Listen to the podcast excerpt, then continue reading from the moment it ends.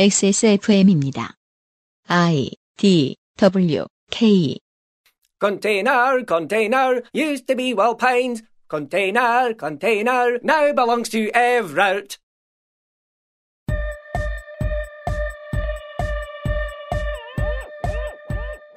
그 알실의 유승균 PD입니다. 무릇 사람은 내가 가장 모르고 어색한 분야에 수시로 들러 견문을 넓히고 겸손함을 익히는 것이 좋습니다. 하지만 그건 싫고 맨날 소셜에서 남욕이나 하며 지내고 싶다. 세상 모든 지치고 못된 사람들을 위한 문학작품 디스코 엘리시움을 추천합니다. 2020년 XSFM GOTY 두 번째 시간입니다.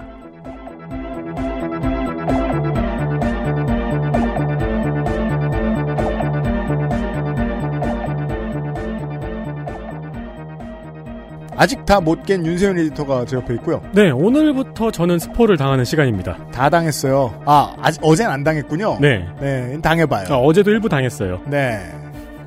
선택지에 따라서 제가 더 간 부분도 있고 제가 안 간 부분도 있고 그렇더라고요. Game of the Year 추천위원회의 위원장 어, 이경혁 위원장이고요. 안녕하세요 이경혁입니다. 네. 잠시 후에 어, 이 게임의 그 골자가 되는 스토리에 대해서는 어제 다 이야기를 들으셨고 예. 그 외에 아, 실제로는 이걸 해봐야 했다고 말할 만한 재미있는 나머지 이야기들을 들려드리죠. 그것은 알기 싫다는 인생은 한방 원광 디지털대학교 한방건강학과 고전의 재해석 평산 네이처 진경옥 나의 마지막 시도 퍼펙트 25 전화영어 면역 감인 반응 개선에 도움을 줄 수도 있는 알렉스에서 도와주고 있습니다. 나와 가족, 이웃의 건강 지킴이, 건강 상담 전문가를 양성하는 원광 디지털대학교 한방건강학과에서 2021학년도 신입생, 편입생을 모집합니다. 자세한 사항은 홈페이지를 확인하세요.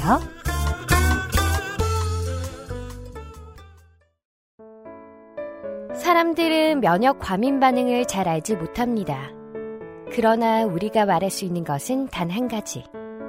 알렉스는 면역 과민 반응 개선에 도움을 줄 수 있는 건강 기능식품입니다.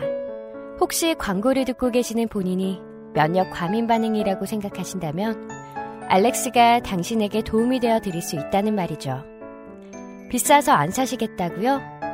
그럼 당신이 지금까지 그것 때문에 쓴 비용이 얼마인지 계산해 보세요. 알렉스 광고. 헬릭스미스 굿바이 2020년 연말 할인입니다. 네, 알렉스 말고 다른 것들도 할인합니다. 방송이 올라가는 18일부터 22일까지 화요일까지 단 5일간만 할인을 합니다. 뭘 할인하는지 보죠. 알렉스는 최대 30% 할인을 하고요. 음, 간조우는 35% 할인에 들어갑니다. 행사 이후 무르핀 간조운의 가격 조정이 있을 예정입니다. 네. 가격 조정이라 하면은 조금 가격이 상승될 예정입니다. 왜냐면 기존의 온라인 보따리 상들로 인해서 가격 혼란이 조금 벌어진 상태거든요. 네. 그래서 이를 본사에서 컨트롤하고 정리하면서 가격이 약간 상승될 예정입니다. 오랜만에 알려드리죠. 약국에 배정되어 있던 물량을 약국을 설득하여 혹은 약 국이 어떤 약국은 자발적으로 어, 다른 판매처로 빼돌려서 가격을 조정하는 방식이 있었는데 이게 이제 시장에 혼란을 준다는 거죠. 그래서 새로 정리를 하면서 가격도 바뀝니다. 그렇습니다. 그래서 가격이 오르기 전 마지막 세일이니까 단 5일간 여러분이 빨리 달려가셔야 되고요. 네. 약간 가격 상승이 있을 예정이지만 가격 상승이 되어도 헬릭스미스의 제품은 액세스몰이 가장 쌉니다. 그렇게 유지시켜 놓고 있습니다.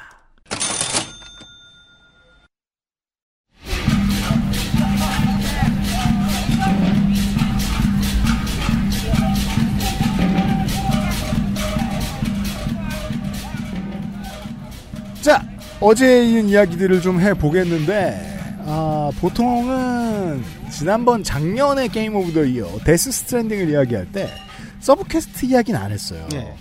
근데 이 게임은 sub quest가 세계관을 이해하기 위해서 너무 중요합니다. 네. 네. 이거를 플레이해도 놓치는 분들은 사실 이 게임을 많이 놓치게 되기 때문에 오늘 어제 우리는 계속 좀 이 게임을 하지 않아도 이야기를 좀 들을 수 있는 음. 형태로 많이 이야기를 하고 있잖아요.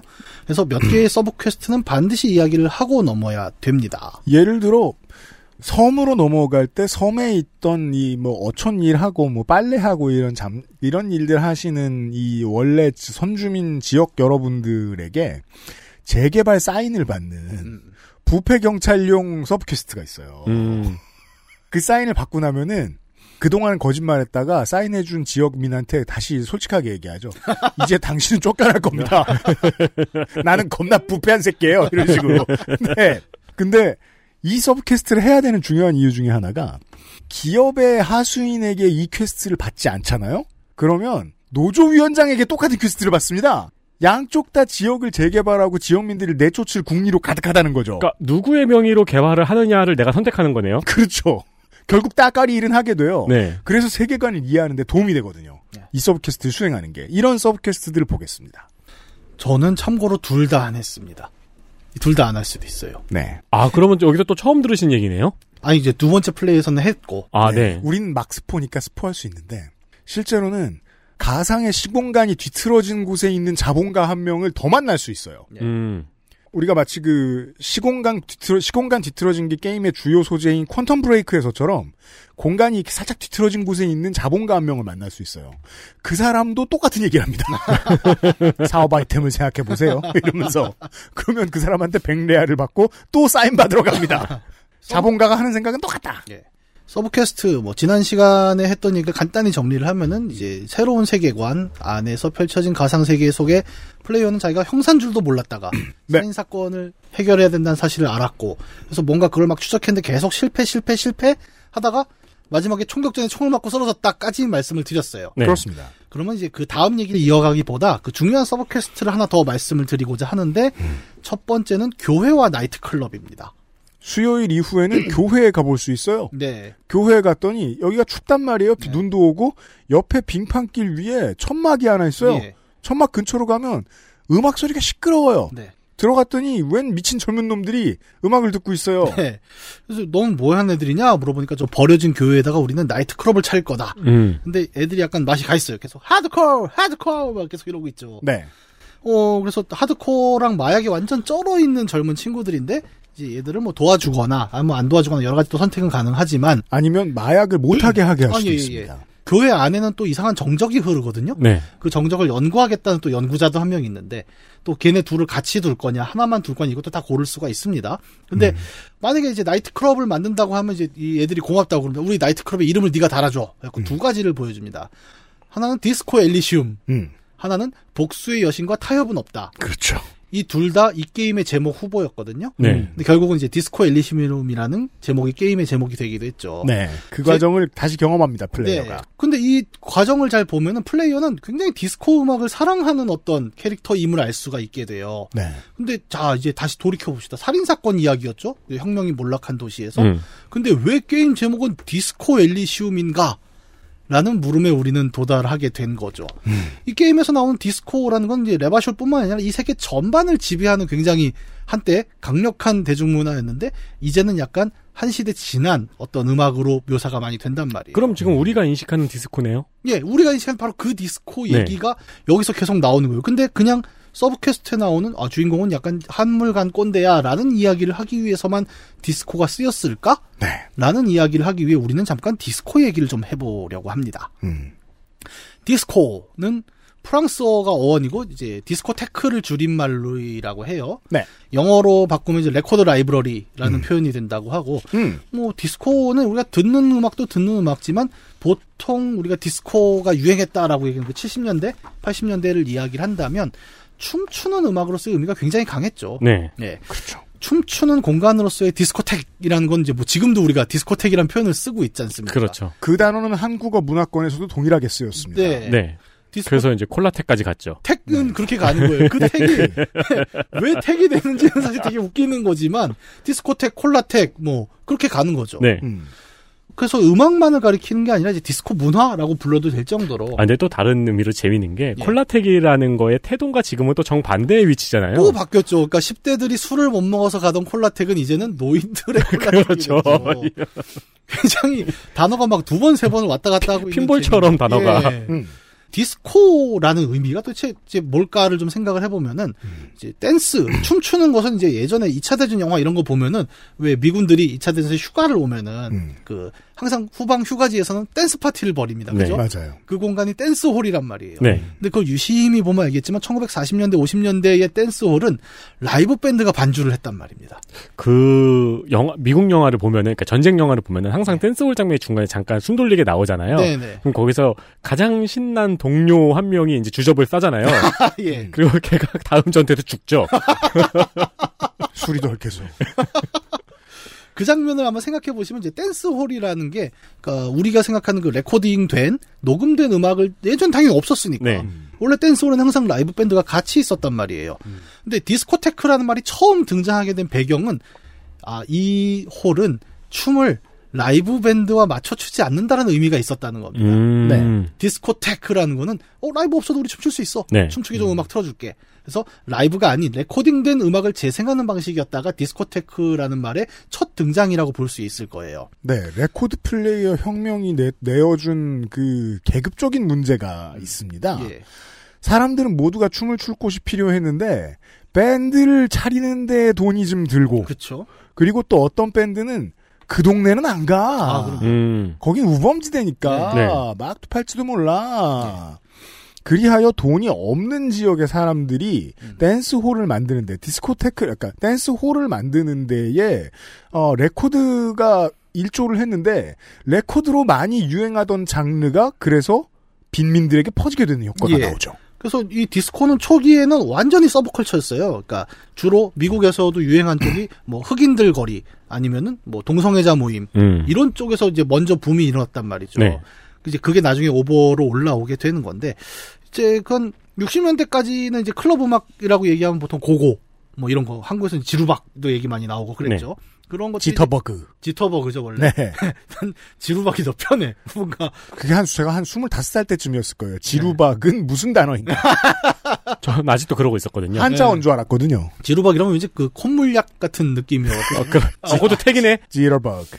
네. 아니 근데 그 여전히 이제 지루박 같은 거 가르치는 교습도 있잖아요. 예, 예. 그럼 진짜 신기한 얘기 많죠. 뭐 짝발 뭐 이런 것도 있고. 짝발은 뭐예요? 뭐 그게 써 있더라고요. 오. 여튼 옛날에는 그 서울, 대, 전 대구, 부산 뭐 이런 것도 아, 그렇군요. 예, 예. 네. 하여튼 뭐 그런 이제 여러 가지 춤들이 있었는데 60년대 말부터는 이제 이 디스코 라는 이제 댄스홀의 유행이 이제 발생을 하면서 어, 녹음된 음악을 틀면서 장르를 만들어낸 DJ라는 개념들이 크게 출현을 하기 시작을 하죠. 음. 라이브 밴드 대신에 홀에 나타났지만 이 사람들도 라이브를 하죠. DJ들도 네. 특히 이제 뭐 턴테이블과 턴테이블 사이를 이제 간주를 살짝 바꾸면서 넘어가는 뭐 그런 기술들 그렇죠. 네. 이런 것들을 보여주고 어, 이제 청자들이 춤추기 좋은 음악들을 계속 골라줬고 이제 자기가 이제 편곡을 하면서 간단 말입니다. 음. 근데 아까 얘기한 대로 이것들은 이제 거의 게이 클럽, 흑인 클럽 같이 이제 overground에 못 올라가는 그런 쪽에서 되게 유행을 타고 있었고 이때 이제 subculture로 춤추는 음악 그리고 춤추는 문화로서의 디스코가 형성이 된단 말이죠. 음. 여기까지가 60년대 이야기인데 이제 이게 70년대 올라오면 오버로 확 치고 옵니다. 음. 언제가 이제 가장 결정적인 기점으로 얘기가 되냐면 존 트라볼타가 매우 젊고 느끼했던 시절의 그 히트 영화 있죠. 아, 네. 토요일 밤의 열기입니다. 이 영화 이전에도 이제 70년대 오면은 이제 그 서브컬처에서의 디스코가 많이 오버로 오긴 해요. 네. 그래서 70년대 중반부터는 이제 디스코 음악들이 막 계속 많이 팔리기도 하고 분위기 그렇죠. 좋았는데 절정으로 터지니까 이게 시발점이라고 얘기하기보다는 음. 이 존 트라볼타의 영화가 임계점이다 거의 폭발의 최고 네, 수준 맞아요. 그런 정도로 보는 게 맞을 것 같아요. 그 영화도 공전의 히트를 했고 음. 이 영화 유튜브에서 찾아보시면은 그 가장 유명한 그 댄스 장면이 나와요. 음. 그리고 게임 하시는 분들은 오히려 역으로 이때 봅니다. 네. 어 이거 월드 오브 와우에서 워크래프트의 인간 남캐 춤인데 네. 그 인간 남캐 모델링을 너무 잘해서 그 존 트라볼타의 골반 위치까지 딱 잡아내거든요. 그렇죠. 예. 그래서 아 이거구나를 조금 이제 젊으신 분들은 아 거기서 캐치를 하게 되겠구나. 디스코 동작 전형적인. 네. 말 그대로 디스코 열풍이 전 세계를 휩쓸기 시작을 했죠. 한국은 어땠을까? 음. 저는 이 당시를 잘 모릅니다. 생각보다 젊어요, 제가. 우리 다 몰라요 지금. 아, 그렇죠. 여기 다 그렇죠. 모르죠. 네. 음. 그러면 이제 한국 사람들한테 이제 디스코라고 물어보면 뭐라고 생각하는지 제가 깜짝 놀랐습니다. 음. 되게 젊은 친구한테 물어봤어요. 야, 너 디스코 하면은 무슨 게 제일 먼저 떠오르니? 그럼 저의 이 질문을 던진 이유는 이제 디스코 중에 히트곡이 뭘까? 이 세대한테는. 음. 근데 이 친구는 뭐라고 대답하냐면 노래방의 디스코 버튼이요. 그 누르면 오. 쿵짝쿵짝쿵짝. 하는 거. 그 얘기를 하는 겁니다. 그건 다들 누르고 노는군요. 예, 그거는 이렇게 남이 분위기 잡을 때 한 번씩 태클을 걸어줘야 또 네. 제맛이긴 하죠. 근데 디스코가 그렇게 인식이 되고 있는 거예요. 오. 그렇죠. 예, 아, 나, 저도 놀랬어요. 근데 한국에서 70년대, 80년대 사이를 걸치는 그 디스코 붐 시대를 살았던 사람들에게는 디스코는 굉장히 큰 문화적 현상이었죠. 네.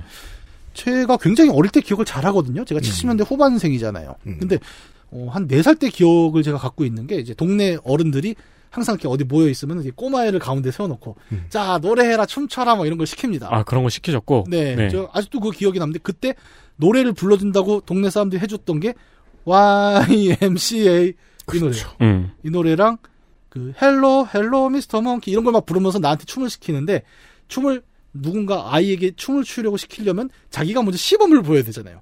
근데 이 분들이 다 나를 둘러싸고 이렇게 손가락으로 하늘을 찌르는 춤을 음, 그렇죠. 얘기를 하는 네. 겁니다. 발을 엇갈리면서. 네. 이게 다 디스코잖아요. 디스코의 파괴력이라는 게 그렇게 무서웠죠. 네. 그 화수를 건너 다 탱자가 됐어요.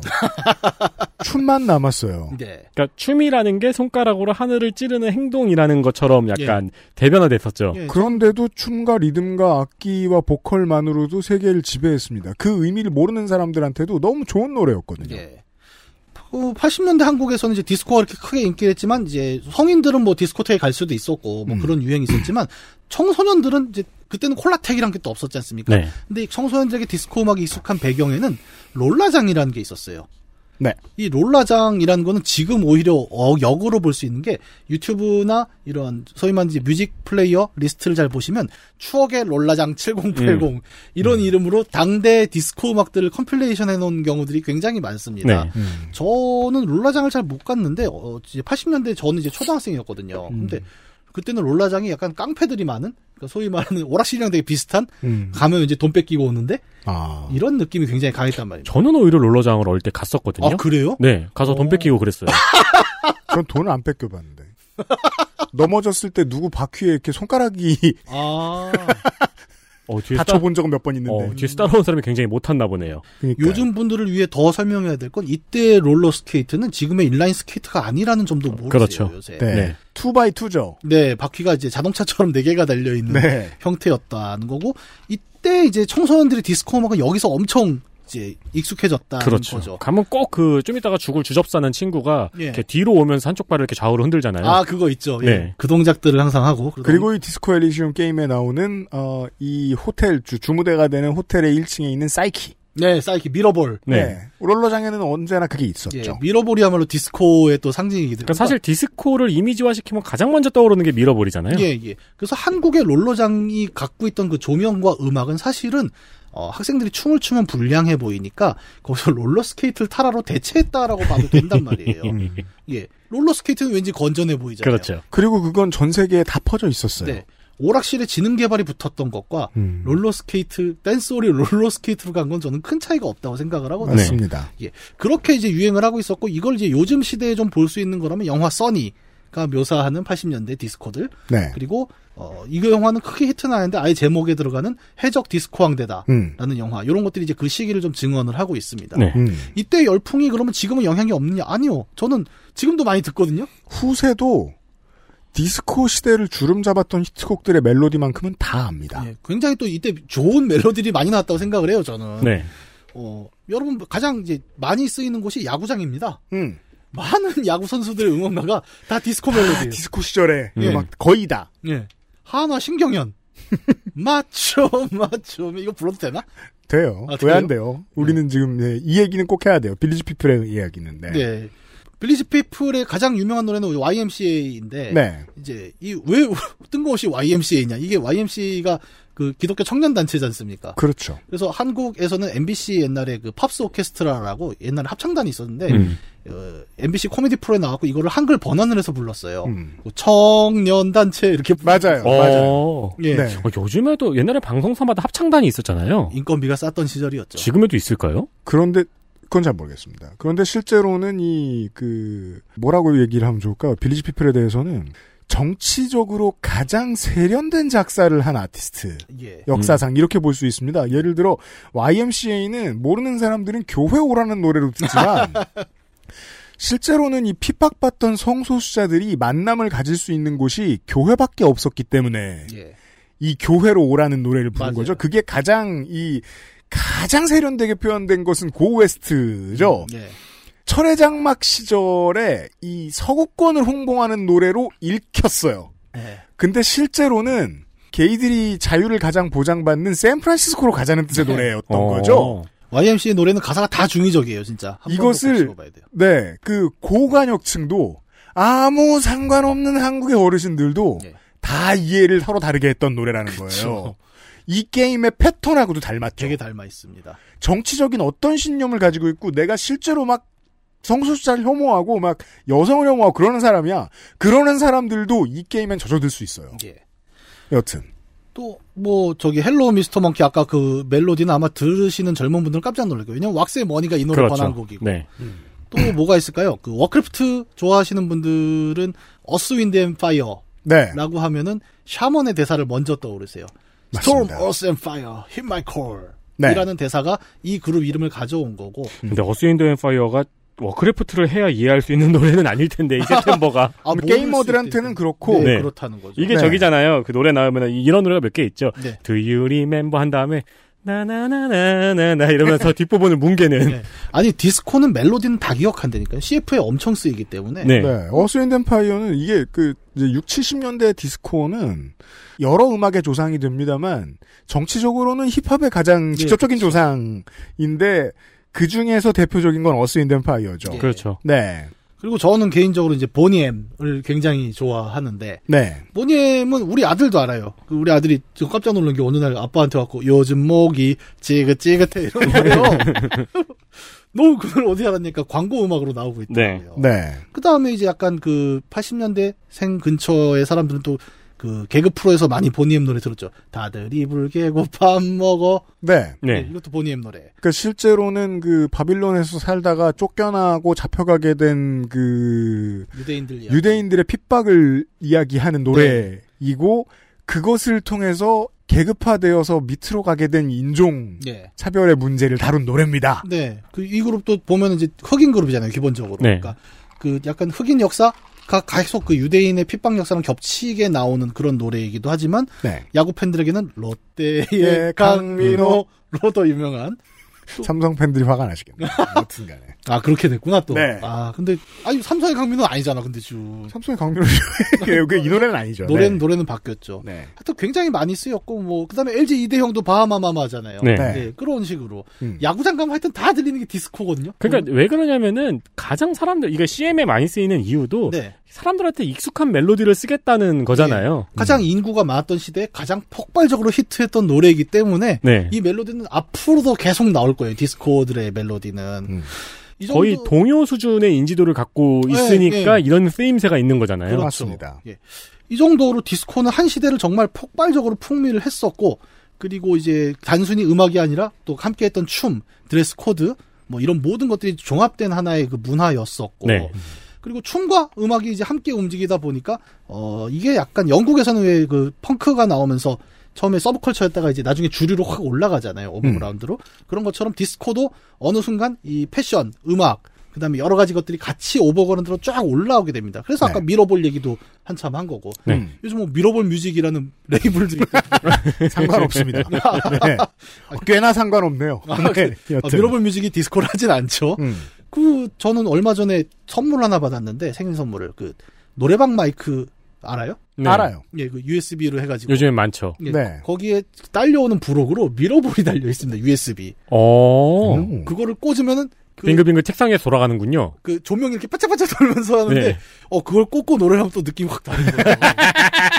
아, 그렇겠구나. 네, 그 왜냐면 이 미러볼이 매달린 게 아니라 마이크 꼭지에 달려 있잖아요. 네. 이렇게 부르면 와, 노래방 안 가본 지 한 7, 8년 된 것 같은데. 아, 예. 저도 더 깝깝해요. 저 저번에 그 얘기 했잖아요. 노래방 하시는 분 얘기. 마이크, 음, 마이크 음, 사서 들어가. 아, 아, 네. 네. 하여튼 그런 이제 이런 것들이 다 지금까지도 이어지고 있는 어떤 디스코의 유산들이라는 거죠. 음. 또 저는 이 패션 하면 예전에 가수 나미 씨가 떠오르는데 어렸을 때 나미 씨의 무대를 보면 나미가 항상 이렇게 뭔가 거울 같은 걸 자꾸 옷에 달고 나왔단 말이에요. 네. 이것도 되게 중요한 디스코의 코드죠. 음. 왜냐하면 우리가 반짝이를 달린 옷을 백주 대낮에 입을 필요는 없습니다.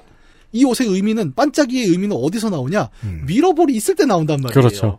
저 미러볼이 곧 나의 미러볼로 또 이렇게 반사되는 그 장면. 우리가 흔히 말하는 밤무대 의상. 네네네. 그게 이제 디스코가 갖고 있었던 어떤 무 표현들이고 사실 이 디스코가 보여주는 요 지점들은 이제 뒤에서 얘기를 하겠지만 이거는 음악을 좀 분석해야 되는데 네. 디스코는 아주 쉽게 뮤지션들이 안 쓰는 표현으로 이야기를 해보면 강약 강약이 있습니다. 네. bounce가 내려갔다가 올라와요. 예. 근데 후예 중에 EDM은 내려갔다 올라오지 않아요. 음. 내려갔다 올라오려면 아주 큰 호흡으로 내려갔다 올라오고 네. 보통 리듬의 전개는 그런 bounce 있는 리듬감이 아니고 일관돼 있거든요. 네. bounce가 항상. 그래서 올해 우리의 후드티 reflective 있죠. 얘는 빛을 받는다고 반짝반짝하지 않아요. 음. 그냥 일관되게 발광을 하죠. 아, 그렇죠. 이건 EDM의 리듬감이에요. 아. 근데 서른 도 씨가 입는 자켓 다이아 자켓을 입었다. 네. 그러면 이것은 빛의 움직임에 따라서 반짝한 다음에 다시 또 어두워졌다가 반짝한 다음에 다시 어두워지죠. 어. 이 옷의 소재는 디스코의 소재예요. 아. 이 게임의 그래픽에 대해서 설명할 필요가 있기 때문에 이 말씀을 드렸습니다. 네. 예. 야, 그래도 역시 그 고품격 음악 방송으로 가고 있네요. 우리가 점점. 저는 뭐 음악 개뿔도 모릅니다. 어느 진짜. 시사 교양 프로그램이 이런 해석을 해드릴 수 있느냐. 그래서 나이를 많이 먹으면 EDM엔 춤추기가 힘들어요. 그렇죠. 네. 급하, 오, bounce 어딨어? 어, 그렇죠. 네. 뽕짝 어딨어? 둥짝 둥짝 이게 아니고 계속 빠바밤 빠바밤 빠바밤 빠바밤 그러니까 내가 네 박자 세대임을 깨달으면 이미 늦었죠. 난 죽은 목숨이에요. 여튼. XSFM입니다. I've got nothing to say to you. Why are you wasting your time?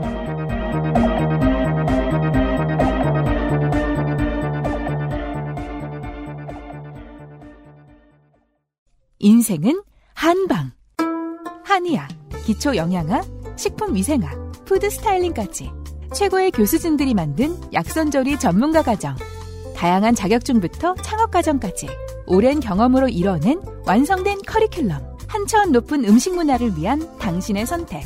원광 디지털대학교 한방건강학과에서 2020년 12월 1일 원서 접수를 시작합니다.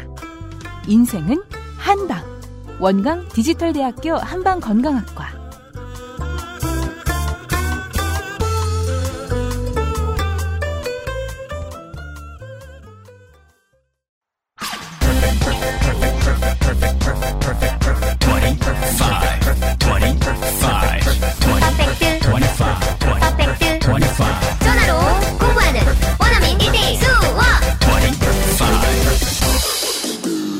Why don't you call Perfect 25? 중간에 잠시 퍼펙트 25 광고를 어, 사연으로 대처하겠습니다. 퍼펙트 25 전화 영어가 중고생은 수강할 수 없다는 사실 알고 계셨나요? 이런 이야기를 후- 그 수강 후기를 보내주신 분이 계셨습니다.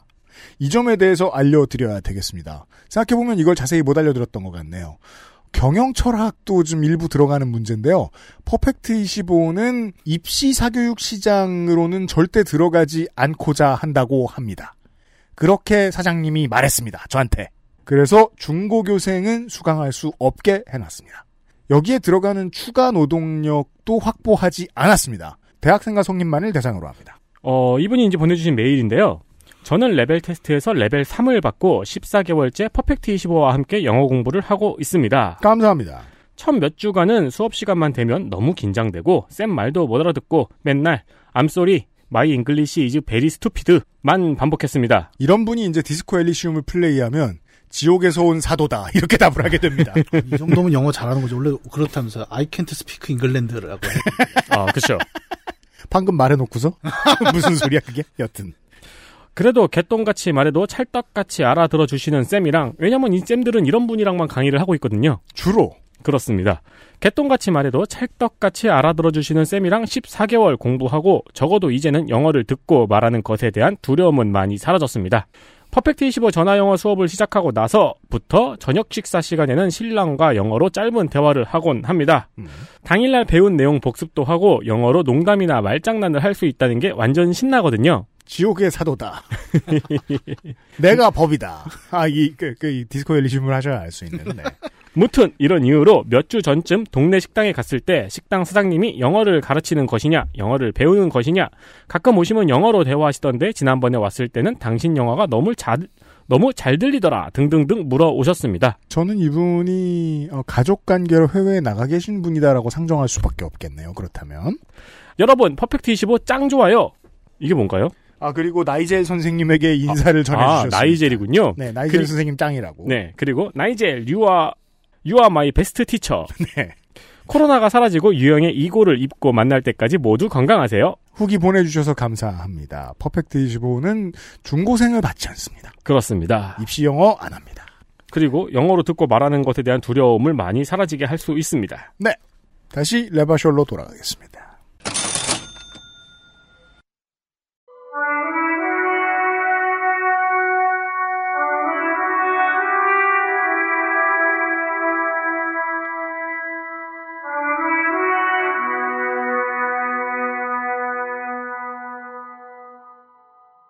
디스코 얘기를 한참 했고 그 열풍 얘기를 했는데 이제 가장 주목해야 하는 우리가 보는 것은 이제 대중음악은 어떻게 유행하는가라는 맥락이에요. 음. 앞 세대 뒷 세대를 좀 봐야겠죠. 우리가 지금 방금 이제 뒷 세대를 잠깐 얘기를 했잖아요. 네. 그럼 그 앞 세대는 뭐였냐? 록과 로큰롤이 있었죠. 음. 그 이제 그것이 어떤 그 주류 네. 라인을 크게 장악하고 있다가 디스코가 치고 올라오게 됐는데 음. 이 과정에서 일종의 유행에서 세대 교체가 좀 나오게 됩니다. 그중에 이제 가장 크게 변화하는 부분은 뭐냐라고 했을 때 기존의 음악이 듣는 음악에 가까웠다면 이제 디스코부터는 추는 음악으로의 변화로 짚을 수 있을 거예요. 네. 네.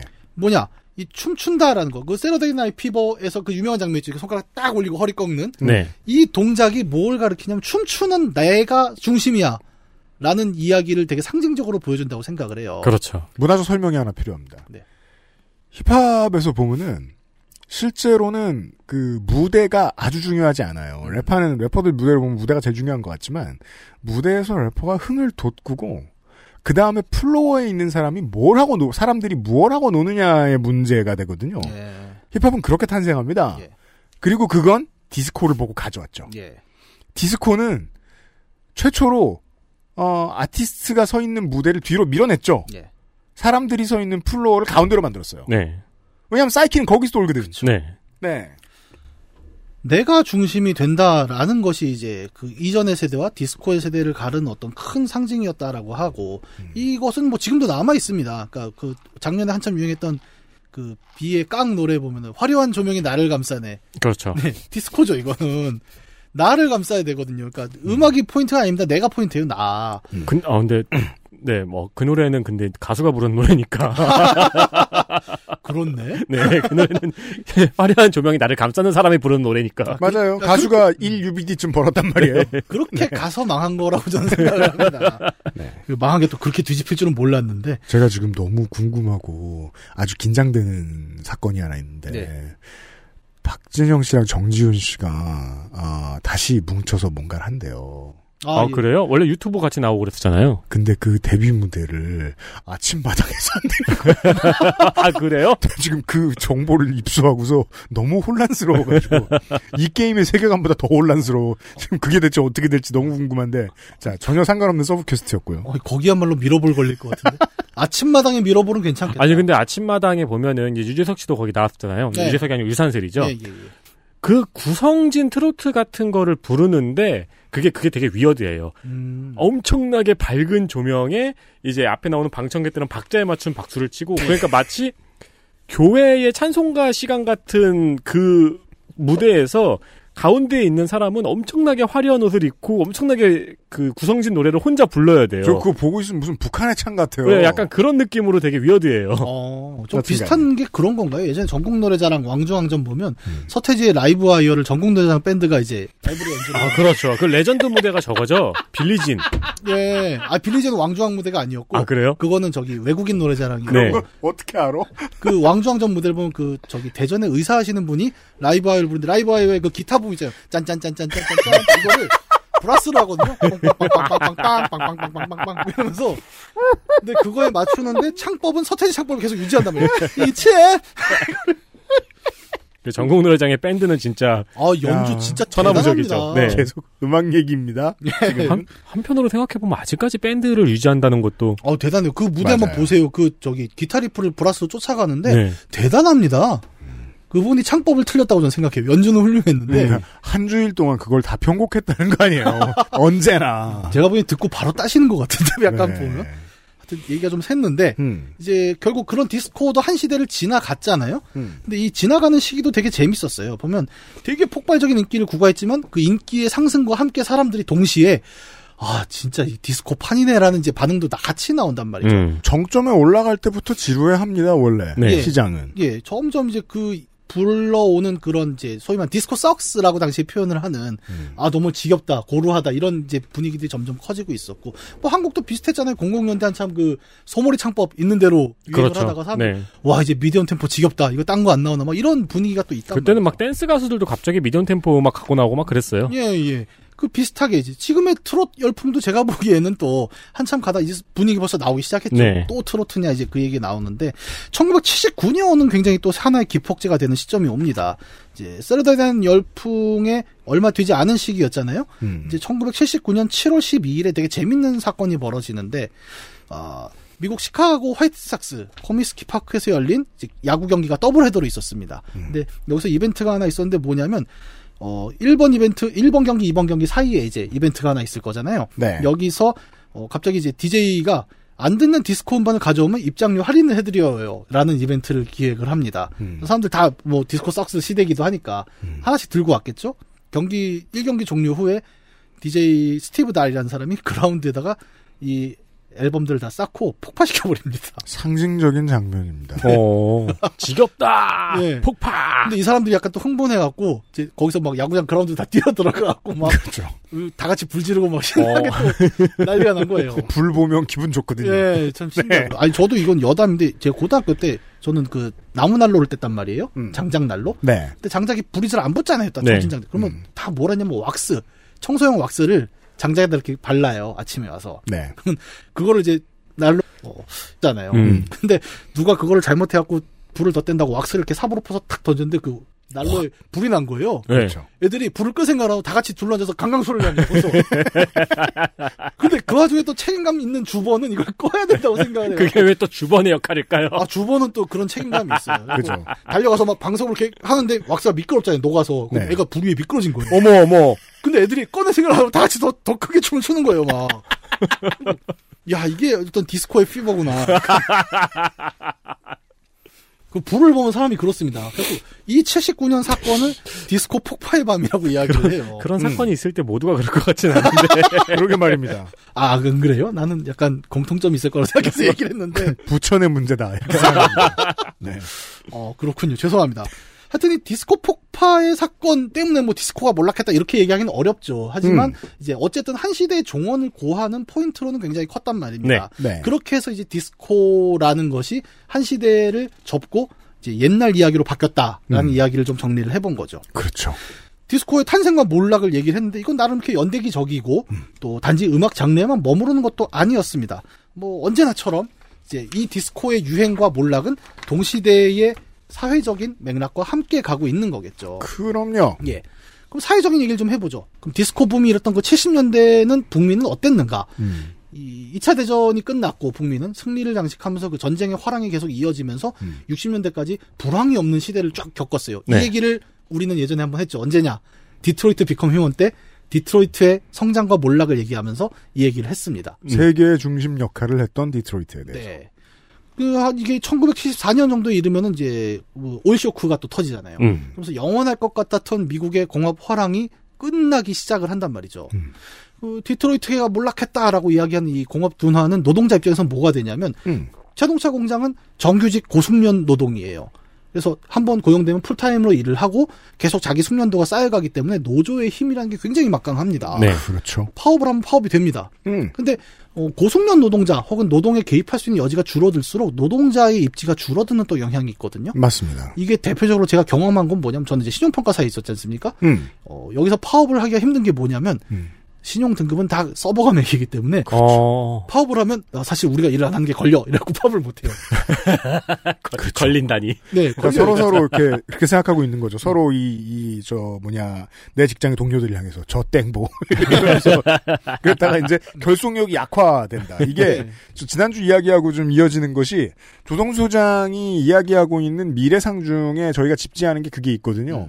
모두의 노동자성을 인정하면 그들이 유권자일 때만큼 힘을 발휘하게 된다라는 전제가 가장 큽니다. 노동법을 전 국민에게 적용하다는 데의 큰 의미는. 음, 경제와 민주주의를 한꺼번에 엮어서 생각하는 일이거든요. 예. 하지만 지금까지도 그걸 적용하는 국가는 흔치 않단 말이에요. 특히나 옛날처럼 모두에게 투표권도 당연하지 않던 시절에는 노조가 숙련도가 되게 중요했습니다. 노동자들의. 그 얘기를 드- 말씀드리고 있는 거예요. 맞습니다. 그래서 이제 그 공업이 퇴보하고 네. 그러면서 이제 서비스업의 파트타임 직종이 늘어나 버려요 미국에서는. 음. 그러니까 소위 말하는 어, 두 가지죠. 그러니까 에인마일에서 보면 왜 그 에미넴이 자동차 공장에서 일을 하다가 네. 점점점 그 안 좋아지니까 다른 직장으로 전전을 할 때 뭐 패스트푸드점에서 파트타임을 하거나 음. 이런 장면들이 음. 나오잖아요. 그런 형태로 변화하는데 당연히 이제 노동자의 입장이 약화가 되고 음. 그 자기의 삶이라는 게 정규직, 소위 말하는 이제 완전한 화랑의 시대에 미래가 보장될 거라고 생각했던 시대와는 다르게 나의 미래가 굉장히 불안할 수밖에 없는 시대를 맞이하게 됩니다. 네. 일자리의 질과 정치적 영향력이 같이 떨어지죠. 네. 그러면서 이제 70년대의 본격화, 이제 본격적으로 20세가 되어서 노동시장에 뛰어드는 많은 젊은이들은 소위 말하는 청년 취업의 현장이 10년 전과 너무 달라지는 상황을 맞이한 거죠. 이런 변화는 이제 60년대에는 굉장히 강렬한 사회 참여 움직임으로 나타났던 청년 문화들, 소위 말하는 뭐 히피라던가, 그다음에 68혁명 같은 이야기 할 때의 청년 문화들, 음. 이런 것과는 굉장히 다른 시기를 만들어내요. 60년대는 우리가 저항의 시기라고 얘기를 하잖아요. 68혁명까지 이어지는. 그 네. 그 다음에 이제 미국 같은 경우에는 뭐 반전 운동 같은 것도 있었고 언제나 그 중년에 우리가 이제 중년 아닙니까? 예. 언제나 중년의 사람들은 어, 실패했든 성공했든 자신이 겪었던 지난 혁명의 추억을 안고 그걸 떠들면서 남은 인생을 보내는데 예. 그래서 90년대에 제가 미디어를 접했을 때 그 시절의 제 나이 때의 중년들은 자꾸 69년 이야기를 했습니다. 네. 저는 69년 잘 모르지만 이제 68, 68 혁명에서 이어지는 미국에서의 가장 큰 어떤 60년대 상징하는 사건이라면 이제 1969년에 우드스탁 페스티벌을 네. 얘기 안할 수가 없죠. 네. 그렇게 이제 상징되던 저 저항과 어떤 사회 참여의 60년대 청년 문화는 70년대 이르면 당장 경제 사정이 안 좋아집니다. 음. 그 아까 얘기했잖아요. 그 정규직 직장이 보장이 안 되는 거예요. 음. 그럼 이제 되게 웃긴 게 60년대 한참 사회 참여를 외치고 어떤 혁명을 외치던 그 히피들은 70년대 뭐가 되느냐? 여피가 되죠. 그렇죠. 갑자기 이제 부모님 말을 잘 듣게 되죠. 네, 갑자기 정장을 입고 넥타이를 메고 나오는 네. 거예요. 혁명과 반전을 외치던 이들이 정장을 입고 기업에서 새로운 삶을 시작하게 되는 게 70년대란 말이죠. 약을 끊고. 네, 약도 끊었고. 음. 이 대표적인 인물이 스티브 잡스죠. 네. 예. 히피가 여피가 된 70년대의 히피의 아랫세대였던 소위 말하는 70년 중반부터 20대가 되는 이 세대들에게 앞 세대는 어떻게 보였을까요? 뭐 되게 어처구니 없는 꼰대다. 응? 젊은 시절엔 그렇게 얘기하더니 그렇죠. 다 저렇게 사네? 라고 볼 수 있을 거예요. 근데 뭐 60년대 의 젊은이였던 그 앞세대들도 보기에는 요즘 것들은이라는 표현을 하면서 음. 뭐 사회 참여도 안 하고 이 얘기 어디서 많이 겹치는 것 같죠? 한국 사회와. 음. 그 경제적 상황이 비슷했으니까요. 네. 변화한 것들이. 네, 현재 세대론하고 겹치는 부분들이 많이 있습니다. 네. 그리고 보통 젊은 세대들은 그렇게 생각할 수밖에 없습니다. 네. 새끼들 좋은 거 다 해놓고 네. 어디로 가서 충고질이야. 그러니까 너무 비슷한 거예요, 사실. 이게 되게 그리고 요즘 종종 다니다 보면 그런 게 좀 보이더라고요. 그러니까 저항이 디폴트로 힙했던 시대의 감성을 가지고 있는 분이 예. 최근에 와가지고 그런 거를 표현하다가 어디서 몰매를 맞는 예. 네. 욕을 먹고 뭐. 범법이 뭐 그렇게 잘난 거라고 떠드냐 뭐 이런 소리를 듣는 그런 광경을 종종 목격하게 되더라고요. 네. 그러니까 지금 어떻게 보면 우리 시대랑도 큰 차이가 없었던 가 경제 변화가 경제가 바뀌고 문화가 바뀌고 사람들 생각이 바뀌는 그런 흐름들이 당시에도 있었다라는 거고.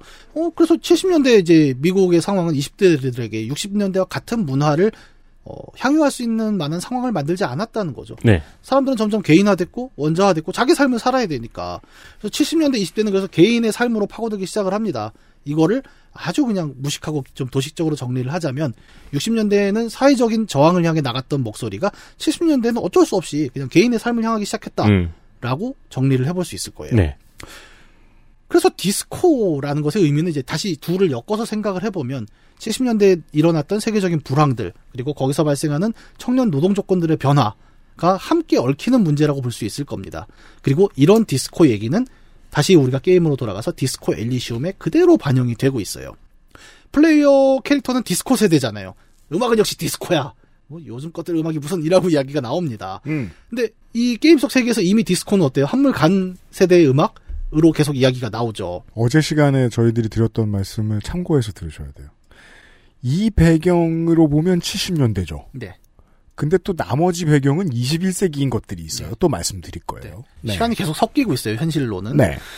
한물간 디스코, 레바쇼는 이제 그 아까 우리 어제도 얘기했었잖아요. 그러니까 혁명이 일어났다가 처절하게 짓밟힌 폐허예요. 네. 그 폐허에서 자란 주인공, 혁명의 한참 시기에 유년기를 보냈던 주인공 디스코 세대. 다시 말해서 혁명보다 개인을 살아야 했던 시대였습니다. 왜냐하면 혁명의 네. 폐허에서 살았으니까. 네. 스포 주인공은 50대인데 나이를 모르죠. 네. 알게 된 다음에 존나 짜증냅니다. 자기 나이를 나중에 알고 되게 놀래요. 네. 근데 이제 그런 이제 한물간 세대 주인공도 또 저물어 버렸어요. 그래서 이제는 그 디스코도 꼰대가 된 시대라는 겁니다. 지금 배경은. 그래서 이 게임에서 디스코는 뭐 직접적으로 어떤 퀘스트가 있거나 이러진 않습니다만 계속 배경에 등장을 하고 또 게임, 게임의 제목에도 들어간단 말이에요. 이 게임에서 디스코를 빼놓고 이야기할 수가 없고 이 게임에서 우리가 어제도 얘기했던 그 혁명이라는 주제 그리고 이 디스코라는 음악의 주제는 매우 절묘하게 엮이고 있잖아요. 근데 이게 왜 이렇게 엮이느냐를 보기 위해서 우리가 첫 시간에 얘기했던 에스토니아 이야기를 다시 또 해볼 필요가 있습니다. 보죠. 에스토니아의 역사에는 노래혁명이라는 사건이 있었거든요. 노래혁명. 이게 글로 읽으면은 이해가 안 되는 이게 가능하다고 하면서 네.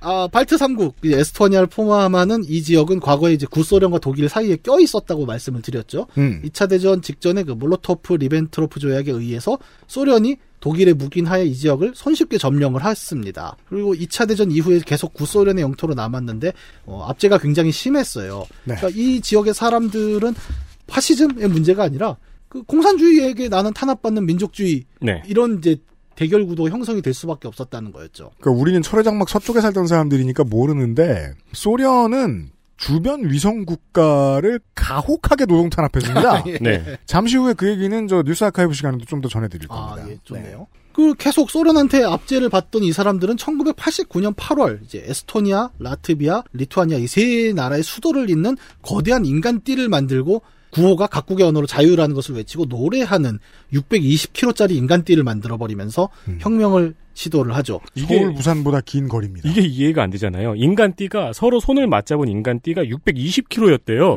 그리고 같이 노래를 불렀대요. 예. 그렇죠. 620m가 아니고. 그렇죠. 그러면 이제 그 구간별로 다른 노래를 불렀겠죠. 그리고 자, 자연스럽게 이제 돌림 노래가 돌림노래가 됐겠 될 수밖에 네. 없죠. 예.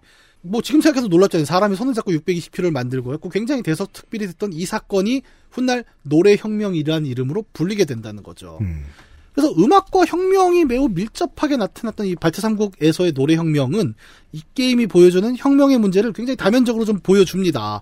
제작자는 이 게임을 이제 만들고 인터뷰를 하면서 나는 공산주의자다라는 사실을 되게 공공연하게 드러내거든요. 네. 음. 그런 이제 시나리오 라이터는 1970년대생 정도로 잡히는데 어, 이 사람 입장, 소위 말하는 발트 3국에서 구소련의 압제하에 있었던 이 사람이 겪었던 유년 시절은 공산주의가 좋게 보일 리가 없는 거예요. 음. 대한민국의 입장에서 봤을 때 에스토니아의 지금 4, 50대가 내가 공산주의자요라고 말하는 건 아주 반동적이고 보수적인 사람이라는 걸 스스로 밝히는 것과 동일합니다. 네, 그러니까 뭐 전두환 때가 좋았지 이 얘기인 거죠. 그 얘기입니다. 예. 아니 근데 이때 같은 경우에는 또 재밌는 게 이 공산주의자들 중에서도 예. 민족주의자들, 공산주의자면서 동시에 민족주의자인 사람은 공산당하고도 사이가 안 좋았잖아요. 아 그렇죠. 특히 여기는 이제 어떤 민족주의적 국가 감정이 있는 나라인데 네. 그게 구소련에게 압제를 받으니까 공산주의 대 민족주의라는 대립구도가 되게 우리보다 더 뚜렷하게 나올 수밖에 없었던 상황이었다는 네. 거죠. 게임에서 나오는 아까 우리 지난 시간에 얘기했던 그 에브라트 클레어 같은 노조, 노조 위원장, 타락한 예, 노조 위원장. 그렇게 나오는 거는 배경이 매우 명확하게 있는 거죠. 음, 음. 그러니까 이 제작자가 생각하는 공산주의라는 거는 이제 크리스 마조프의 음. 원류로서의 공산주의가 따로 있고 그렇죠. 그것이 현실에 적용됐을 때 나오는 어떤 관료적인 문제들, 현실 사회주의의 많은 문제점을 직접 보고 자랐기 때문에 그 공산주의가 어떻게 타락했는가라는 주제를 게임 안에 그렇게 다뤄낸 거라고 볼 수 있을 겁니다. 네. 그러니까 성직자가 성경대로 살 꾸란대로 살지 않듯이 네. 저 노조위원장이 공산당 선언대로 산지는 않는다는 거죠. 그렇죠. 예. 근데 하지만 자기는 공산당 선언 좋아한다라는 음. 얘기인 거예요. 음. 이거는 이제 그래서 되게 재밌는 게 게임 안에 에브라트 클레어는 사실 쌍둥이에요. 그렇죠. 그래서 노조 위원장을 둘이서 홀수 짝수 번갈아서 합니다. 네. 근데 이 쌍둥이 중에 한 명은 아예 게임에 나오진 않아요. 음. 근데 저는 아마 이런 형식으로 표현을 한 것이 그 발트 3국 공산 정부에 대한 은유일 것이다라고 생각을 하는 게 표면적으로 드러난 어떤 관리적 지도자 뒤에 음. 보이지 않는 애가 바로 구소련을 상징하는 거겠죠. 그렇죠. 동구권은 언제나 괴뢰 정부였기 때문입니다. 네. 하지만 이제 그 게임이 이제 추구하는 방향은 그래서 뭐 그러면 어떤 입장이 확실히 드러나는 방식이 아니라 뭐 공산주의 만세 이런 것도 아니고 뭐 자본주의 만세 이런 것도 아닙니다. 그러니까 좀 아주 과격하게 정리를 하자면 그 초창기 공산주의 사상에 대한 희고라고 표현을 할까요? 음. 그렇기 때문에 이 게임의 무대는 파리 꼬민이 되는 거예요. 나의 공산주의는 이렇지 않아. 예, 바로 음. 그거죠. 그리고 그 어떤 그 뭐랄까 향수의 대상으로 파리 꼬민 그러니까 최초의 인민정부를 계속 이야기를 하고 있는 거고요. 추억하고 향수하는군요. 네. 물론 저희가 지금 드린 말씀과 무관하게 그냥 본인의 성격 혹은 본인의 정치적인 믿음에 그냥 가장 싱크로가 잘 맞게 떠드셔도 됩니다. 게임 아, 내에서. 그럼, 그럼 요. 네. 그건 뭐 큰 상관없습니다. 이게 뭐 어떻게든 정답이기 때문에. 네. 아니 그 저기 제가 이렇게 주저 처음에 시- 큰 실수를 하고 주저주저 하니까 동료하더라고요. 그러니까 이렇게 무례한 답변을 해도 된다고. 그렇죠. 네. 사람들은 경찰에게 개기지 못합니다. 네. 무례한 말을 자주 하세요. 어, 파리 꼬뮌, 그 진정한 인민 주권으로 상징되었던 그 노동자 스스로의 정부 그리고 자치라는 것이 이제 과거의 찰나적 영화로 남았고 네. 이런 것들이 이제 그 공산주의에 대한 그리움으로도 나타나고 있고 하지만 플레이어는 어, 여전히 디스코 시대에 갇혀 사는 어떤 과거의 인물로 여기서 다뤄지는 혁명이란 건 되게 지나간 향수, 음. 실패했던 기억에 대한 아쉬움으로 남게 된다는 거죠. 맞습니다. 디스코 이야기를 이렇게 한참 했습니다. 디스코와 혁명 얘기가 돼버렸죠, 결과적으로. 음. 그럼 이제 다시 그 교회 나이트 클럽 얘기로 돌아가 볼게요. 디스코 청년들. 네. 청년들이 이제 교회에 뭔가를 계속 세우자 어? 하면서 이제 교회 안에 quest를 우리가 좀 해보게 돼요. 음. 교회 안에는 기묘한 정적이 돈다 그랬어요. 이게 되게 청각적인 그런 효과들인데 음. 이 정적이 뭐냐면 어, 지난 시간에 우리가 엘리시움 세계를 서로 나누고 있는 창백이라는 개념에 대해서 이야기를 했었죠. 이게 땅인지 바다인지 알 수 없지만 대륙 이라는 개념 틀렸다고 제가 말씀드렸죠. 하지만 편의상 대륙이라고 말하고 있죠. 대륙과 대륙 사이를 가르는 네. 중간에 블랙홀 같은 공간. 예, 뭔가 그리고 거기에 있는 어떤 물질인지 비물질인지 알 수 없는 어떤 것을 예. 창백이라고 부릅니다. The Pale 창백인데 되게 시각적인 표현이죠. 창백하다라는 네. 건. 음, 비슷한 시도가 시각적으로 있었던 건 저는 그 미하엘 엔데의 네버엔딩 스토리에 보면 그 nothing이 나오죠. 무라고 그죠. 생각하는. 이거는 까만 것도 아니고 그냥 아무것도 없는 거예요. 쳐다보면은 무가 무라고 보이는 것도 아니고 보이지도 않는 것도 아니야라는 게 시각적인 표현이었다면 디스코 엘리시움이 표현하는 페일은 명백하게 청각적입니다. 사운드예요. 네.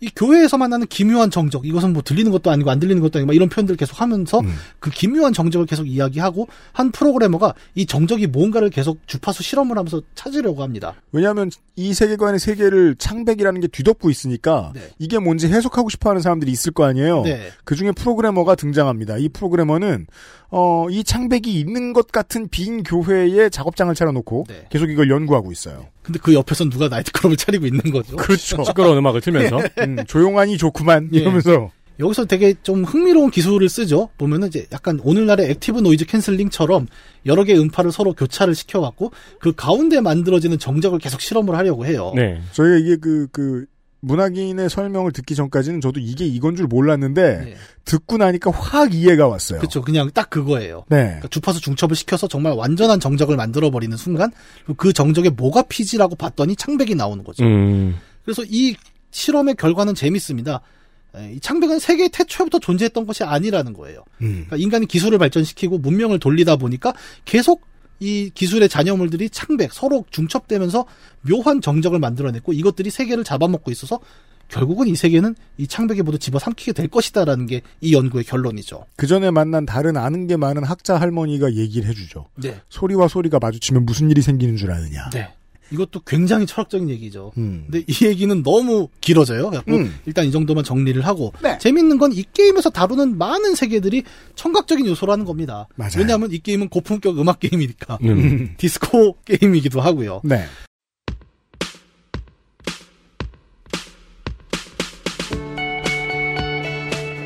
세계를 집어삼키는 창백도 청각이고 루비가 지난 시간에 우리를 가둬놨던 그 백색 소음 함축도 청각이에요. 음, 게임은 내내 그래서 음악 얘기를 하고 소리 얘기를 합니다. 맞습니다. 이거는 시각 매체로만 그동안 부각됐던 비디오 게임이라는 표현까지도 뒤집어낼 수 있는 굉장히 이 청각으로 표현하는 새로운 세계이기 때문에 플레이어에게 또 완전히 또 새로운 감성을 주기도 해요. 네.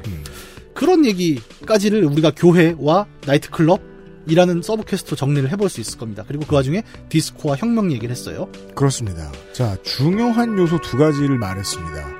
디스코와 혁명. 네. 소리. 어, 그리고 안 중요하고 실제로 이거 없이도 게임을 플레이하는데 무리가 전혀 없음에도 불구하고 예, 우리 위원장이 선택한 가장 중요한 이야기는 네. 광고 뒤에 나옵니다. XSFM입니다. Looking for something, Grunt? Huh? coming to tell me to f off again?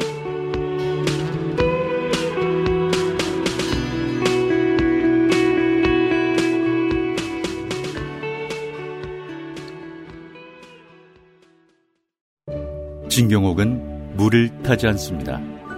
진경옥은 대량 생산하지 않습니다. 진경옥은 항아리에서만 중탕합니다. 진경옥은 엄선된 원료만 사용합니다. 진짜를 찾는다면 진경옥입니다. 고전의 재발견 진경옥 평산네이처 면역 과민 반응 개선용 건강기능식품 알렉스. 면역 과민 반응 개선 기능으로 국내 최초 식약처 개별 인정을 받았습니다. 써보신 분들의 반응을 알아보세요.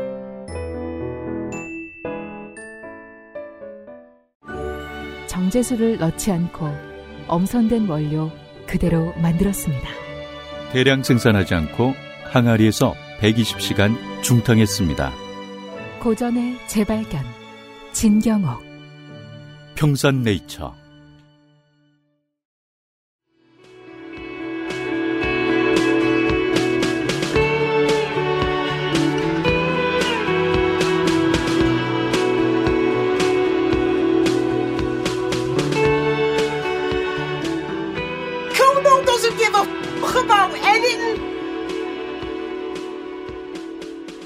2020년 XSFM이 뽑은 Game of the Year 디스코 엘리시움은 어, 많은 돈을 가지고 만든 게임이 아니고 제가 아는 바에 따르면 이 제작자의 인터뷰를 보니까 15년 동안 구상하고 만들었다고 합니다. 그 이야기를 듣고 다시 봐도 2005년에 만들었을 것 같은 그래픽에 지나지 않아요. 돈 많이 쓴 흔적은 없습니다. 그러니까 아주 숙련도 높은 개발자들이 우르르 참여한 그런 게임이 아닙니다. 그냥 몇 사람의 덕후가 어, 자신의 생각을 15년 동안 계속 때려넣은 그런 결과물이라는 걸 플레이하면서 느낄 수 있는데요. 그래서 더더욱이 그래픽은 세련되게 못 만들지만 음악만큼은 계속해서 만져볼 수 있거든요. 없는 살림에도. 그리하여 어, 주인공이 라디오를 boombox를 들고 다니면서 듣는 음악은 60년대 댄스홀 디스코 음악입니다. 그런데 sub quest를 하면서 만나는 젊은이들의 음악은 오히려 그것보다는 조금 더 현대 댄스 음악에 가까운 것을 느낄 수 있습니다. 이것은 괜찮은, 그러니까 좀 스피커를 큰 걸 쓰시면 좀 더 명확하게 들을 수 있어요. 어, 음악의 중요성이 상당히 강조되는 게임이고 그 외에 가장 중요한 것, 예. 가장 중요한 스포, 예. 곤충입니다. 그렇죠. sub quest main quest 쭉 얘기를 하다가 갑자기 제가 sub quest로 넘어왔잖아요. 그러면서 나이트 클럽 얘기를 한참 하다가 두 번째 중요한 sub quest를 이제 이야기를 해야 되는데 신비동물 추적이에요.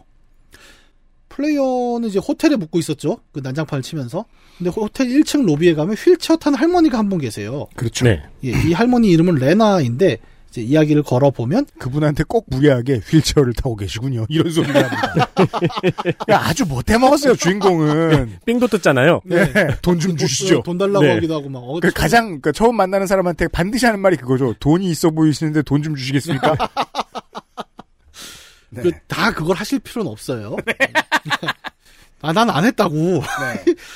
그 할머니랑 얘기를 해보면, 어, 이분은 남편이 신비동물 연구자예요. 네. 음. 그래서 신비동물, 여기 사는 신비동물을 찾아서 남편이 이쪽으로 와서 같이 호텔에 묵고 있는데, 이제 몸이 불편하시니까, 네. 호텔 로비에 그냥 계시는 거죠. 근데 신비동물은 뭐냐? 물어보면은, 아무도 본 적 없는 동물을 찾아내는 학문이라고 해요. 음. 아무도 본 적 없는 동물은 어떻게 찾아요? 그러니까, 그러니까 이 연구가 말이 되는 거지. 이제 이런 이야기를 하시는 그렇죠. 거예요. 그 남편의 이름은 모렐이라고 하는데 네. 지금 이 남편이 여기 이 항구에 와서 찾고 있는 동물의 이름은 인슐린데 대벌레라고 합니다. 인슐린데라는 이름은 아까 대륙에 대해 설명을 들으실 때 들으셨습니다. 네. 이런 대륙이 있어요. 이 대륙에만 살고 있는 대벌레라는 거죠. 음. 근데 이게 진짜 있어요? 라고 물어볼 수밖에 없잖아요. 진짜 이상하잖아요. 그러니까 아, 이게 왜냐면 지금 쓸데없는 퀘스트 받으면은 파트너가 눈치 주잖아요. 그러니까요. 시간이 많지 않습니다. 아니 지금 스토리 진행해야 되는데 괜히 이상한 거 받아. 옆에서 카츠라이가 계속 기분 나빠하잖아요. 네, 그것도 대벌레라니. 네. 어, 한국에는 올 여름에 대벌레가 한번 은평구에 크게 유행을 했었죠. 그렇죠. 아, 네, 전그 유행했었습니다. 아, 그래요? 음, 은평구 대 대벌레. 예. 그 은평 구산 거기 엄청 나왔다고 하더라고요. 네. 예. 하여튼 딴 얘기였는데 이 대벌레라는 건 정말 되게 약간 그 뭐라고 하나 삐죽삐죽하게 생겼죠. 음. 팔다리가 길고 그냥. 나뭇가지처럼 생겼죠. 예, 그 네. 대벌레인데 뭔가 이 할머님의 설명을 들어보면 키가 한 2, 3미터 돼요.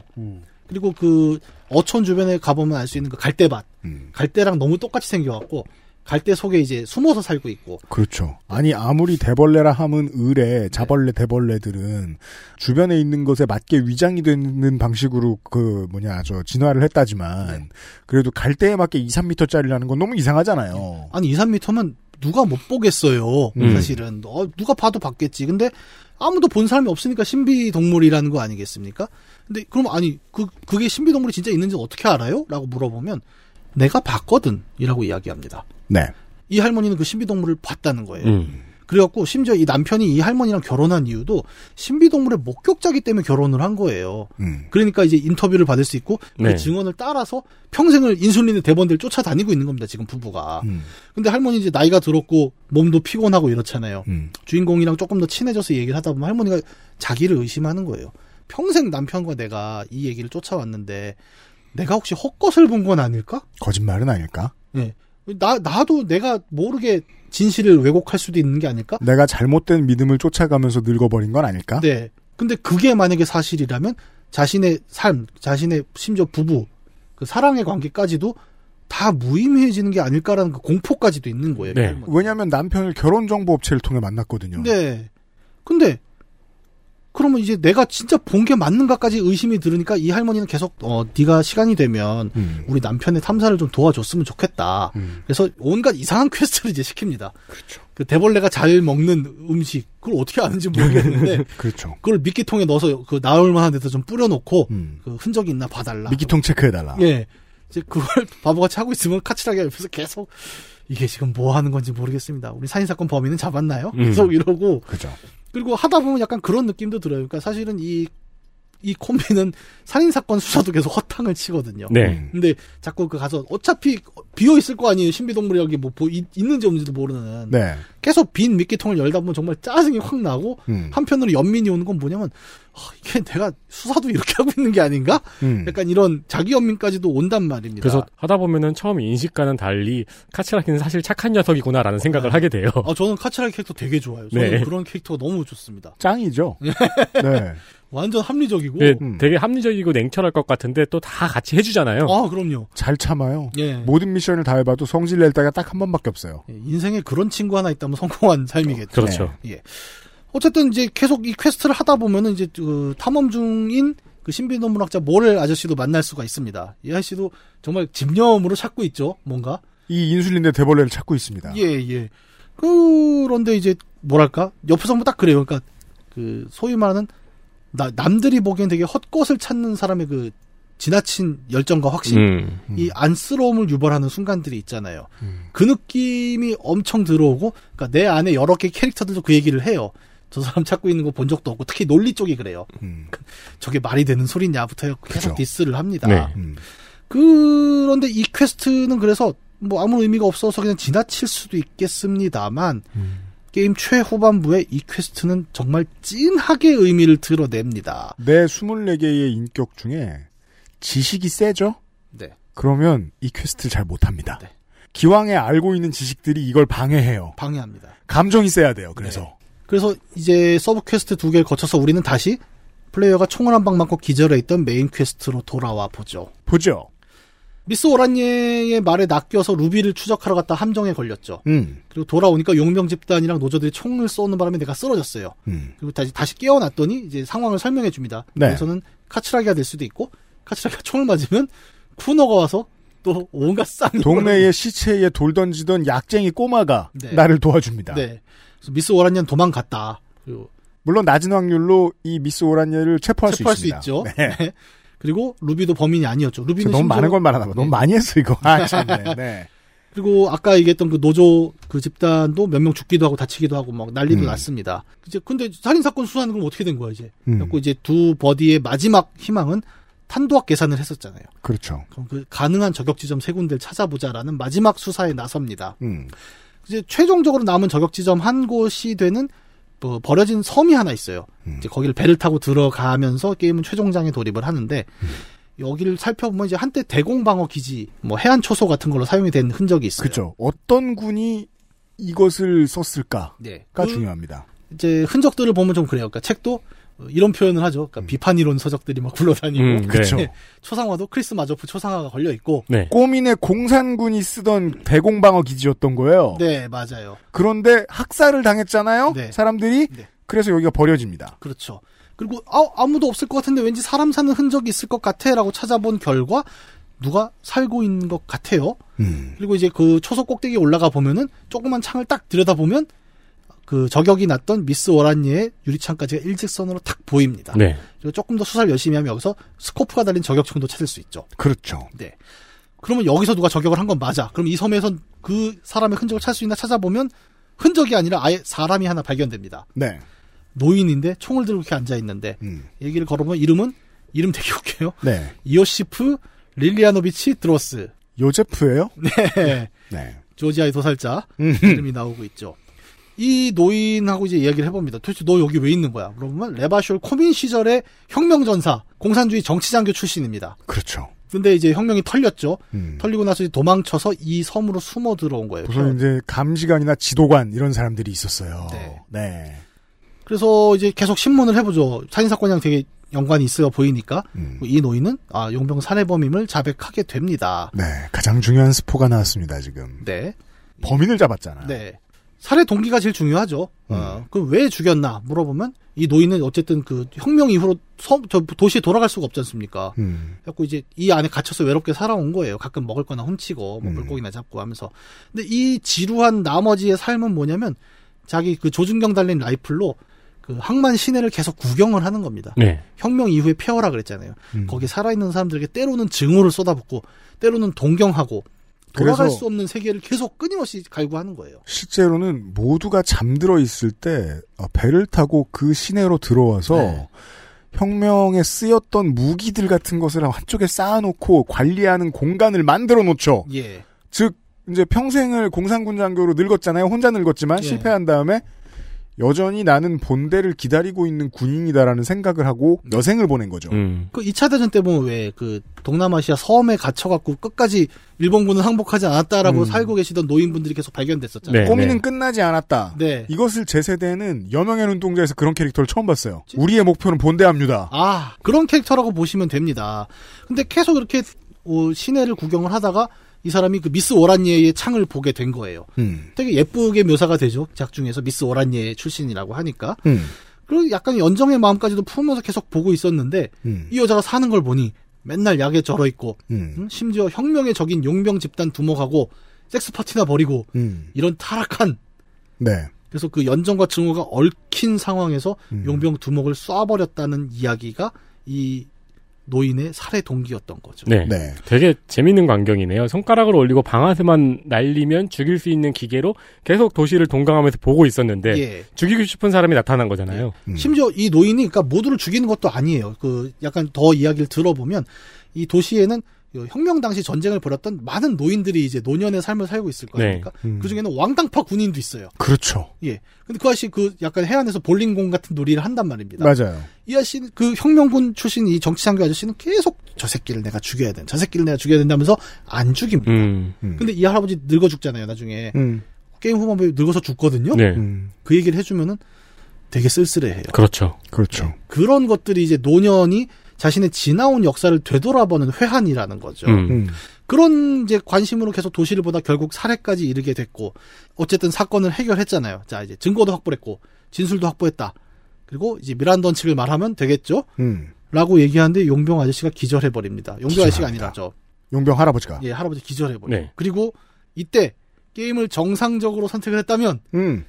당신이 서브퀘스트를 열심히 했다면 놀라운 일이 벌어집니다. 아. 여러분이 무엇을 선택했느냐에 따라서 놀라운 일은 안 벌어집니다. 네. 카메라가 뒤로 쭉 빠지면서 음. 그 용병이랑 이야기한 데가 야외거든요. 네. 그 뒤에 갈대밭이 이렇게 오고졌고 샥샥 갈대 소리도 납니다. 음. 그 갈대밭이 푸스 하고 움직입니다. 네. 그리고 뭔가 갈대 속에서 기다란 벌레 하나가 쓱 기어 나오죠. 처음에는 벌레라고 알 수도 없고요. 뭐 건물이 움직이나 이런 생각이 네. 들어요. 전 버그인 줄 알았어요. 저도요. 인슐린드 대벌레가 나옵니다. 음. 그렇죠. 이 게임 내 유일한 환타지예요. 어찌 보면 저- 그 모든 게 환타지인데 예. 이 모든 환타지는 아주 현실적이잖아요. 예. 혼자 유일하게 그냥 환타지예요. 저는 이 게임을 하면서 상상을 못했던 게 그냥 맥거핀 혹은 뭐 허무함 이런 걸 다루는 소재라고 생각을 했어요. 네. 그래서 쓸쓸하게 나중에 할머니를 위로하게 되는 퀘스트일 줄 알았어요. 음. 근데 왜- 왜냐하면 이제 예전에 그 원숭이 섬의 비밀이라는 게임을 해보면 이제 텍스트가 많이 나오는 어드벤처 게임인데 작중에 이제 그 현재 원주민한테 잡혀가는 상황이 나옵니다. 그렇죠. 그럼 그때 이제 이걸 도망가려고 선택하는 대화지 중에 뭐가 있냐면 야, 네 뒤에 머리 세 달린 원숭이가 있다 이러면은 그죠. 한번 쳐다보고 그 그때 도망가야지 도망갈 거 아니에요? 음. 근데 그 원주민이 딱 들어오지 야 그런 농담에 내가 속을 것 같니? 음. 머리 달린 원숭이가 어디 머리 셋 달린 원숭이가 어디냐 이러게요. 그죠. 그래서 잡아가는데 그 뒤에 진짜 머리 셋 달린 원숭이가 나와요. 있죠. 이게 저희들이 지금 심각한 이야기를 너무 많이 했는데 심각한 이야기를 많이 할 수밖에 없는 배경을 가지고 있는 게임이라 그런 거고요. 네. 실제로는 원숭이 섬의 비밀 같은 허탈한 개그 투성입니다. 인슐린드 대벌레도 그렇게 등장해요. 예. 근데 잠깐 만나는 사이에 너무 많은 걸 바꿔놓습니다. 그렇죠. 이 세계관에. 이 대벌레 저 정말 쓸데없는 퀘스트라고 생각하는데 갑자기 쓱 나와서 최종장에 등장을 하고 심지어 사진을 찍을 수도 있죠. 그렇죠. 예. 킴 키츠라기가 살아있으면 예. 네. 그리고 몇 가지 조건을 더 만족한다면 대벌레와 이야기를 나눌 수도 있습니다. 말도 해요? 네. 약을 좀 빨아야 됩니다. 아, 이게 방법이 여러 가지가 있어요. 그러니까 네. 내가 약을 빠는 방법이 있고 대벌레의 페로몬을 살 수가 있어요. 네. 아, 생각해보니까. 그 방법도 있어요. 시작하자마자 넥타이랑 대화를 하죠, 참. 그렇죠. 그리고 넥타이 새끼는 계속 말하잖아요. 그렇죠.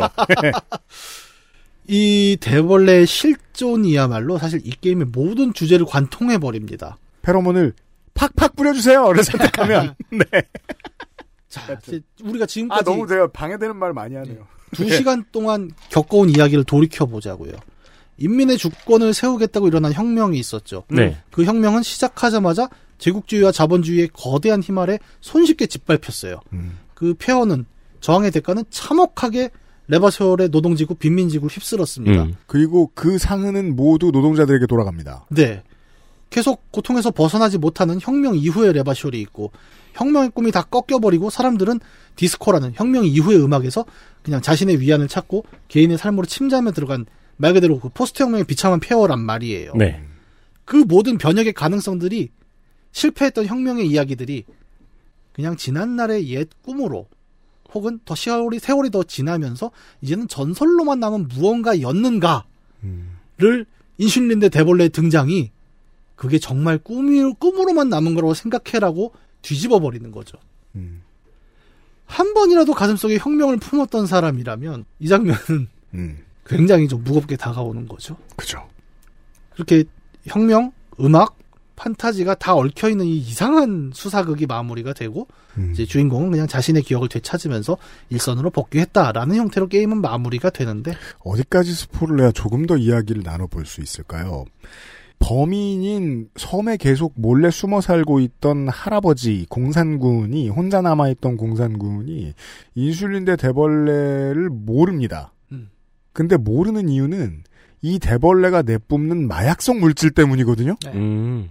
그리고 그것의 공급이 끊기자 어, 사실상 죽죠. 네. 혼수 상태에 빠져버려요. 그러니까 우리를 지배하고 있던 이데올로기에 대해서도 다시 생각해 볼 수 있는 계기들이 돼요.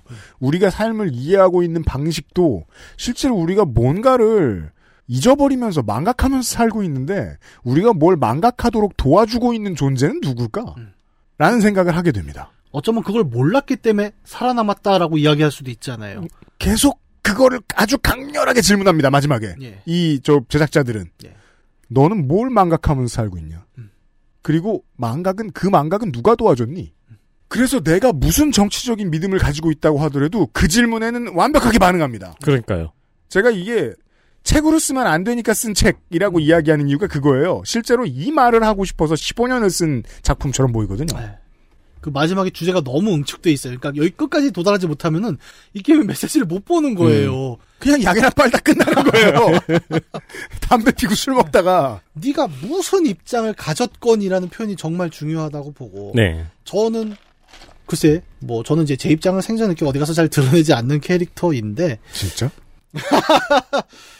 혁명이라는 주제에 저는 굉장히 꽂혔단 말이에요 지금 음, 오늘날의 혁명이라는 건 사회가 굉장히 안정화의 단계로 들어가고 있잖아요 네. 그래서 먼 이야기가 될 수밖에 없어요 당장의 혁명이란 단어는 없다고 봅니다. 이제는 현실 세계에는 혁명은 항상 과거형으로 쓰입니다. 네. 60, 70년대의 유럽 혹은 북미 그리고 혹은 그 앞에 1910년대 러시아 혁명 뭐 더 앞에 1848년의 유럽 혁명들 뭔가 세계 체제가 되게 크게 바뀌고 대혼란을 함께 일으키는 변혁의 시기는 다 역사 속의 이야기로 우리는 인식을 하고 있어요. 최근에도 실패한 혁명들이 머릿속에 떠오르긴 그러니까 뭐, 합니다만 예, 아랍의 봄이나 예, 뭐 미래의 미래의 세대에게는 10년대의 아랍과 홍콩. 네, 우산 혁명이라든가 그러니까 항상 다 모아 보면은 지금 가장 최근의 혁명까지도 묶어 보면 실패와 좌절의 역사로만 남아 있어요. 혁명이란 그렇죠. 건. 실패하고 사람들은 일상으로 돌아가요. 네. 그런 혁명의 이야기를 우리 지금 삶을 되짚어보면 우리는 어떻게 보면 항상 혁명의 표 위를 딛고 사는 사람들이거든요. 음. 그 잔재들이 하나하나 우리가 맨발로 걸어가면 발에 밟혀요. 우리는 혁명을 밟고 가는 사람들입니다. 네. 혁명을 망각하죠. 네. 왜냐면 그래야 살아갈 수 있으니까. 예. 디스코 시대의 사람들도 아니 디스코 자체도 실패한 혁명의 잔여물인 거죠.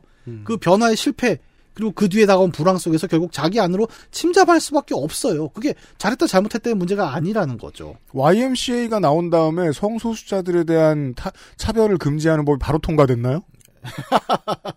수십 년이 더 걸렸어요. 그렇죠. 그것도 몇 개 나라일 뿐이에요. 이런 숱한 실패는 사실 게임의 메인 줄거리인 계속 실패하는 수사와도 엮인다고 봅니다. 계속 실패하는 수사, 그리고 끊임없이 실패하는 대벌레 탐사는 궁극적으로 우리가 실패했다. 역사 속에서 실패로 남았다고 해서 그것이 항상 실패할 것인가? 라는 질문을 던진다고 저는 생각을 합니다. 그럼 그 혁명, 추리, 살인사건 수사, 이 모든 것들은 그냥 늘 허탈한 꽃만을 쫓는 것이었을까? 누가 감히 그렇게 말할 수 있는가를 대벌레가 등장하면서 얘기를 다 뒤집어 버리는 거예요. 음. 그리고 그동안 주인공 및 주변에 많은 이 실패에 주눅든 사람들은 계속해서 비관적으로만 떠들거든요. 게임 내내. 그런 얘기 많이 하죠. 그러니까 한국에서도 이제 수많은 변혁 운동들, 네. 뭐 사회 운동들이 끊임없이 어떤 기존 제도의 벽을 두드려 부수고 시도를 하고 또 깨져 나갔습니다.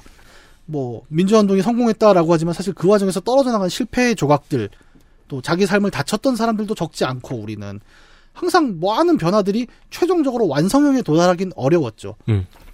근데 그 모든 것들이 그럼 실패했다고 해서 완전 허무한 것이었나? 그 모든 혁명가들은 그저 자신의 꿈만을 허무하게 쫓아갔던 것인가라고 우리가 평가할 수 있는가? 음. 라는 이야기를 저는 대벌레 대벌레의 페로논으로부터 마-. 굉장히 뜨겁게 받았고 맞아요. 그 끝에 뭐가 있는지 우리는 장담할 수 없지만 단지 그 모든 삶의 움직임들이 결과가 불확실하다 혹은 지금까지 실패했다는 이유만으로 누군가의 혁명을 무의미하다고 이야기할 수 있는가? 이러려고 혁명했느냐. 예. 저는 그런 질문을 이 게임이 갖고 있는 가장 큰 주제였다라고 생각해요. 그렇습니다. 쿠, 쿠노라는 꼬마에 대해서 말씀드렸습니다. 시체에다가 돌을 던지고 태어나자마자 인생에 희망이란 없는 캐릭터예요. 네. 아버지는 이미 약에 절어 있고 아버지가 쓰러져 있을 때 옆에 있던 약을 먹으면서 본인도 어린이 시절부터 중독자가 되어 있고 놀 수 있는 친구란 나를 마음껏 조종하는 꼬마아이 또 다른 네. 밖에 없고 입은 거칠고 교육은 못 받았고 집은 가난합니다. 그 아이는 제가 아는 모든 인류예요 지금의 분노해 있고 현실을 뚫고 나갈 의지가 있으되 너무 희미해져서 더러운 표현으로만 나오고 자폭하려고만 애를 쓰고 많은 청소년들이 게시판에서 혹은 뭐저저뭐 중요한 어른들도 마찬가지입니다. 온라인에서 어, 술자리에서 평상시에 대화에서 그런 느낌을 주거든요. 포기한 사람들. 음. 분노에 있다는 건 어떤 희망을 갖고 있기 때문에 분노에 있는 것인데도 불구하고 표현형은 늘 포기했죠. 안 될 거야 미친 새끼야. 그래서 혐오하고 차별하고 실패한 혁명 때문에 상처받아 있는 사람들은 다시 곤충학자와의 대화로 그 저 무슨 곤충이더라? 신비곤충. 신비곤충학자와의 대화로 넘어옵니다. 신비곤충학자의 대화에서 주인공이 비웃습니다. 4천 개 연구에서 두개 발견했으면 0.05%잖아요. 근데 긍정적으로 표현하는 옵션도 있죠. 세 번째를 찾을 수 있겠군요. 이런 식으로. 사실은 어떤 성공 위에 서 있는 것은 아닐까? 그게 디스코가 얘기했던 성소수자의 문제든, 공산혁명의 문제든, 자본과의 싸움이든, 외세와의 싸움이든, 100% 실패한 건 아닌 거 아니야? 해석이 정말 여러 가지. 근데 저처럼 해석하면 인슐린 대 대벌레는 혁명의 일부 성공을 뜻해요. 예. 반대로 해석도 가능합니다. 그렇죠. 꾸준히 실패해왔지만 혁명은 하고 싶어하는 예. 인류의 본능적인 회귀, 혁명으로의 회귀를 말 희구를 말하는 건 아닐까? 어떻게 해석할 수도 있어요. 그 얘기는 지금 아랍의 봄이나 우산혁명의 대고 얘기에도 정확하게 일치하잖아요. 그러니까요. 완벽하게 실패했다고 말하는 사람은 아무도 없잖아요. 그래서 이 게임이 책이나 이런 그 단선적인 오디오 드라마로 나올 수가 없다는 겁니다. 음. 우리가 지금 세 사람이 게임을 했지만 다 다르게 플레이를 했고 네. 해석도 다른데 그렇다고 또 완전히 다르냐? 그것도 아니에요. 음. 음. 되게 그 기묘한 지점, 그러니까 하나의 사건을 되게 입체적으로 바라보고 심지어 너의 입장이 어떻든 간에 또 각자의 해석이 다 맞는 말이 될 수 있어라는 결론으로 끌고 네. 가는 겁니다. 네. 그래서 이 게임은 이 시대의 청년 얘기도 되고 이 시대의 꼰대들 얘기도 되고 네. 이 우리 우리 세대의 앞 세대 노년의 얘기도 돼버리는 거예요. 그렇죠. 만약 지금이 냉전 시대가 아직 유지되고 있었고 예. 이 게임이 이제 소련과 미국에 둘 다 발매가 된다고 치면은 예. 음. 소개 멘트가 천차만별로 재밌겠네요. 그렇죠. 서쪽을 살아오던 우리는 느낄 수 없고요. 네. 이게 이제 그 기묘하게도 중국은 지극히 문화를 탄압하죠. 지금도 마찬가지로. 네. 아예 법에 있죠. 어떠한 문화재 문화 상품만 유통시킬 수 있는가에 대한 근거. 그러한 법 조항에는 하나도 마다 맞아 들어가지 않는 혐오와 차별과 분노가 가득함에도 불구하고 이 게임은 간체 번역이 된 후에 대히트를 했습니다. 음. 실제로 이 회사가 수, 그 후속작을 거하게 만들 수 있는 돈을 벌어다 준 것은 중국 뭐 차이나머니예요. 근데 이 중국의 시민들이 뿅반한 거죠. 그리고는 소셜을 통해서 서방의 사람들에게 외치고 있는 거죠. 니들은 이거 이해 못해.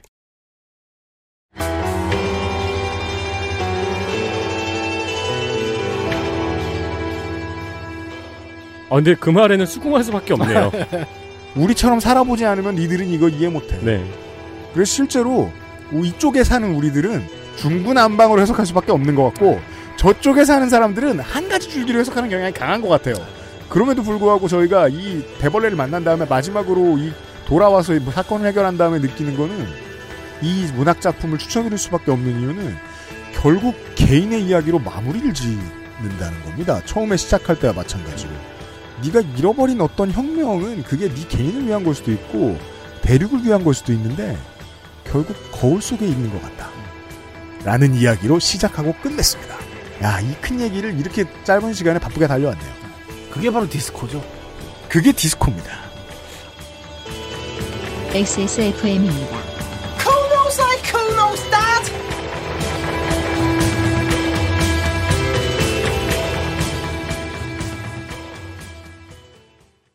카카오톡으로 지난 수업 내용을 확인하고 반복해서 연습할 수 있습니다.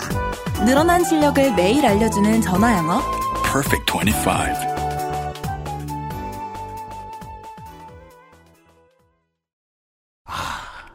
이, 이, 현악성 큰일 났다.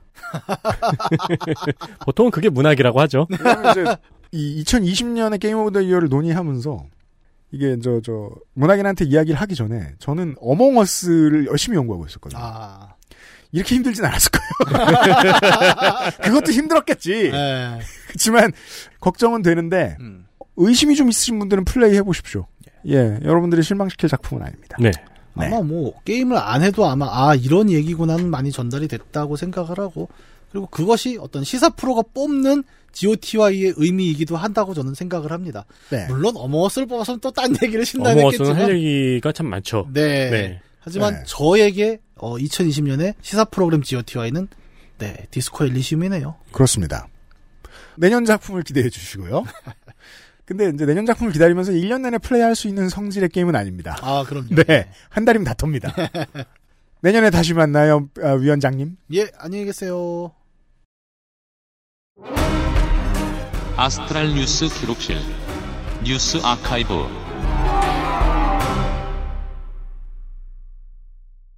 자, 뉴스 아카이브는 동유럽 이야기부터 시작을 하겠습니다. 그렇습니다. 그래서 아까 인사한 위원장님이 다시 복귀할 수도 있죠. 그렇죠. 네. 1981년입니다. 아, 이러면은 보통은 이제 저는 미국 이야기를 하는데, 네. 예, 오늘은 동유럽 이야기를 하죠. 그렇습니다. 81년 12월 13일 폴란드에 계엄령이 선포됐습니다. 음. 왜일까요? 이유는 노조 때문입니다. 그렇습니다. 이게 신기하죠? 공산국가인데 노조 때문에 계엄령이 선포되었다는 말은 원래는 있을 수가 있는 일인데 음. 원래 있을 수는 있죠. 근데 또 다르게 생각하면 조금 신기하죠. 그쵸. 그래서 그 우리가 앞에서 이야기를 했던 노조 부패한 노조 위원장의 개념을 동구권의 입장에서 설명을 할 수 있습니다. 왜냐하면 소련 체제 하에 동구권의 공산주의란 자율 노조를 인정하지 않습니다. 여기서 자율 노조란 노조의 자치권을 인정을 하지 않습니다. 그렇죠. 당에 복속되어야만 합니다. 그래서 부패한 중간 관리자가 노조 위원장 역할을 하게 되는 겁니다. 언제나. 그래서 공산국가의 노조, 노조의 이름이 자유노조 이러면 되게 신기한 조합이 완성이 되는 거죠. 그렇습니다. 그러니까 사실상 성, 옥사모란이 그러니까 성립할 수 없는 개념이었어요. 그러니까 이 근데 이 자유노조라는 말은 그러니까 이른바 자유진영에서 번역해서 붙인 이름이고요. 그러니까 자유중국 같은 이름이에요. 네. 네. 네. 그거 못 들어본 사람이 더 많겠구나 요즘에. 자유중국. 네. 그러게요. 소련 자유중국이 다 옛날 야 입에 안. 붙는다 자유중국. 되게 오랜만 얘들 예전에 당연하던 그 단어가. 네. 어, 원래 이름은 독립자치노동조합 솔리다르노시치 이렇게 읽는 게 아니겠죠. 네. 솔리다르노시치 연대입니다. 음. 내용은 이렇습니다. 공산국가의 노조는 아까 말씀드린 것처럼 공산당에서 부패해 있습니다. 그렇습니다. 어용 노조고 노동자 노동자들이 자치적으로 운영하는 노동조합은 설립이 금지되어 있었죠. 따라서 그렇죠. 예. 어 인민에겐 권력이 없습니다. 그러니까 자유노조라는 번역이 여기서 등장을 하는 겁니다. 음. 70년대 말에 폴란드의 경제가 개판이 됐어요. 음. 노동자들은 불만이 높아졌고 어, 원래 있는 노조는 역할을 전혀 못하고 그렇죠. 노동자들의 독립된 노조를 만들자는 움직임이 일어납니다. 음. 그러니까 실제로 노조를 따로 설립을 했다가 발각되고 해고되는 일들이 자꾸 벌어집니다. 맞습니다. 결정적으로 80년 8월에 그단스크에는 레닌 조선소에서 레닌 조선소는 이름을 들으면 러시아에 있을 것 같지만 폴란드에 있는 곳입니다. 그렇죠. 레닌 조선소에서 독립노조를 만들었다가 좌절이 됩니다. 네. 그러니까 이게 좌절이 되니까 사람들이 열받아가지고 대규모 노동쟁의가 벌어집니다. 음. 엄청 신기하죠. 공산국가에서 벌어지는 대규모 노동쟁이. 우리는 한- 예, 서쪽에 있는 우리는 모른다는 거예요. 한국에도 나름 영향이 있죠. 이 당시에 그 나왔던 민중가요가 우리가 알고 있는 가자 노동 해방의 원곡이 여기서 나오거든요. 어. 이 제목이 야넥 비시니에스프스키가 쓰러졌다라는 게 어떤 멜로디냐면 따단 따단 딴 따단 따단 딴 음. 단한 번 승리 그렇죠. 단 한 번 승리 이 노래가 여기서 나와요. 음. 그래서 한국이랑 또 아예 무관한 것도 아닙니다. 대규모 노동쟁이를 조직화한 사람이 바로 레흐 바웬사입니다. 네. 그리하여 타임즈가 뽑는 20세기의 인물 중 하나가 되죠, 이 사람은. 이게 90년대에는 우리가 이 이름이 되게 유명했잖아요, 사실. 그게 우- 그쪽 그- 진영에 있는 사람들. 아, 이제 아니요 그 철의 장막이 와르르 무너지던 90년대 그 직전에 우리가 70년대 사람들과 다르게 80년대의 한국에 있는 사람들이 동구권의 이야기를 그러니까 철의 장막 반대쪽의 이야기를 들을 일이 너무 많아지는 거예요. 네. 천안문의 이야기 네. 그리고 폴란드의 이야기 동베를린의 이야기까지 네. 어, 아까 얘기했던 그 저 발트 삼국의 이야기도 여기 같은 거의 비슷한 시대잖아요. 그렇죠. 그리고 사실 이웃 다- 나라고요. 예. 단어만 다른 같은 얘기고요. 예. 이 유명해질, 그러니까 90년대 유명해질 수밖에 없는 게 이 동구권의 자유화를 가져온 전사잖아요. 네. 음. 단한 명이. 네. 폴란드 공산당에서는 처음에 이 움직임을 억제하지 못하고 인정을 합니다. 예. 근데 이제 폴란드에서 자유노조를 인정을 하니까 옆에 있는 소련이 불안해서 가만히 있질 못하죠. 음. 소련은 안 그래도 이제 프라하의 봄? 봄. 음. 때도 이제 무력을 진압을 했었고 그랬으니까요. 네. 결국 온건파들이 모두 강경파로 교체가 되고요. 그렇죠. 어, 10월 18일에는 서기장이 야루젤스키로 교체가 됩니다. 예, 이 사람은 강경파였거든요. 네. 그러니까 소련 말 잘 듣는 사람. 맞습니다. 이 야루젤스키는 12월 13일에 계엄령을 선포합니다. 음. 그리고 자유노조를 탄압하기 시작을 하죠. 그렇습니다. 보통은 동구권의 국가에서 이런 그 규모가 작을지라도 이런 일들이 생기면 이런 일들을 자행하면서 지도부들이 하는 말은 똑같습니다. 이거 그대로 두면 소련군 쳐들어온다. 그렇죠. 네. 그대로 뒀으면 소련군 쳐들어왔을 거다. 음. 그런 변명을 하죠. 네. 약 9년 동안의 탄압이 있었습니다. 음. 탄압이 있으니까 레흐바웬샤와 자유노조는 이제 서구권에서 힙해지죠. 그렇죠. 그리고 이들을 지원했던 인물이 바로 요한 바오로 2세입니다. 교황하면 요한 바오로 2세죠. 그렇죠. 우리 세대한테는 네. 교황 중에 교황. 네. 어, 이 레흐바웬샤는 이때 노벨 평화상도 탔고요. 네. 그러니까 전 세계에서 가장 힙했던 사람이었죠. 그렇습니다. 공산당은 자유, 자유와 바람을 억누를 수가 없었습니다. 음. 결국 자유노조와 공산당이 원- 원탁에서 회의를 해요. 네. 그리고 89년 자유선거가 치러집니다. 음. 근데 이 선거 결과가 되게 웃긴데 네. 그러니까 위성 정당들도 전부 다 이제 자유노조하고 연대를 했어요. 음. 그 선거 결과가 상원 100석 중 99석을 가져갑니다. 그렇게 됩니다. 그리고 한 석도 무소속이었는데 나중에 자유노조로 갑니다. 아, 그렇죠. 철새죠. 네. 근데 99대 1이니까 무소속 1이니까 심심하고 네. 어색하니까 외롭고 네. 하원 같은 경우에는 전체 의석의 30%만 투표를 했거든요. 네. 그게 135석이에요. 음. 이 135석을 다 가져가요. 이게 90년대 말에 해석 같은 걸 보면은 나라를 좀 우습게 보는 그런 그 학자들이 있었어요. 우리나라 국내에서는. 저기 사람들이 원래 한 번호 찍는 게 익숙해져가지고 저런다. 그러는데 그거보다 복잡한 사연이 있는 걸로 알고 있습니다. 그렇습니다. 그래서 사실상 모든 의석을 다 가져갑니다. 네. 원래 공산당 할당 의석이 있으니까 아직도 공산, 공산당이 제일 1당이긴 한데 음.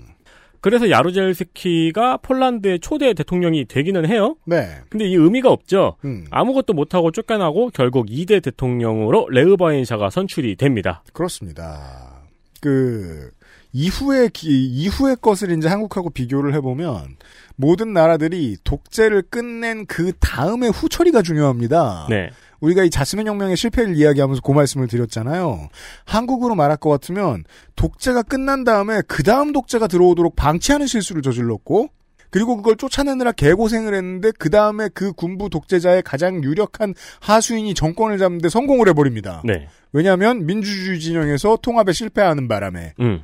시간을 좀 끌게 되는데 폴란드 같은 경우에는 레흐바인샤와 자유노조를 처음부터 즉 견제할 수 있는 장치가 아주 훌륭했다고 들었습니다. 레흐바인샤는 나중에 나도 해먹어 볼까라는 유혹을 많이 느꼈다고들 전하는데 지금까지도 그런 말 하고 그러니까 늙어서까지 그런 말 하고 다녔다고 하죠. 네. 그럼에도 불구하고 이 선거에서 밀려났을 때 선거에서 졌을 때 자연스럽게 물러날 상황을 만들었다는 점에서 폴란드의 정치가 성공적이었다고 말할 수도 있습니다. 네.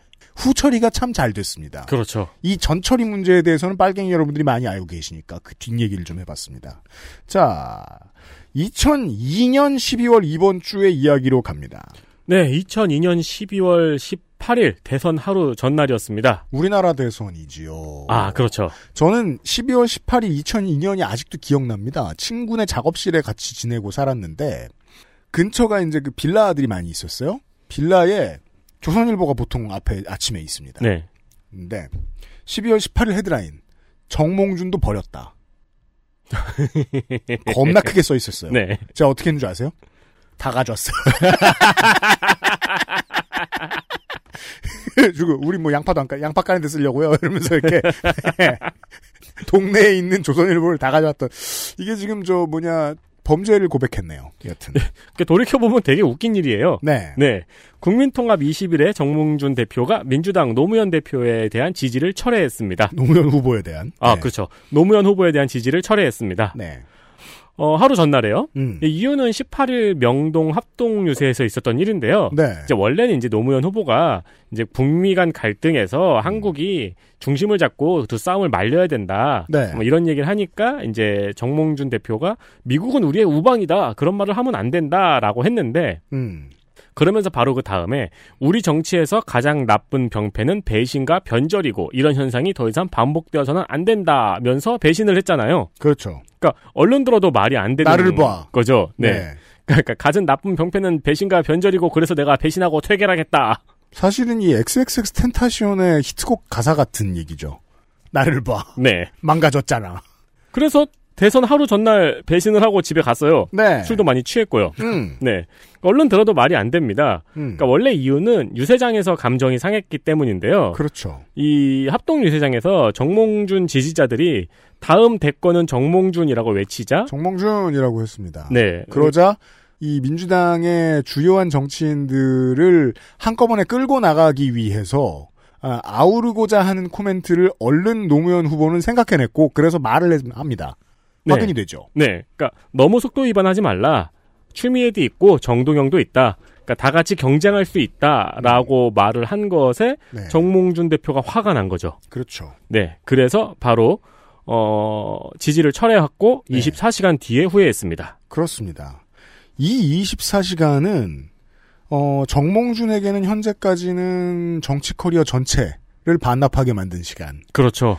김민석에게는 18년을 걸리게 만든 시간. 네.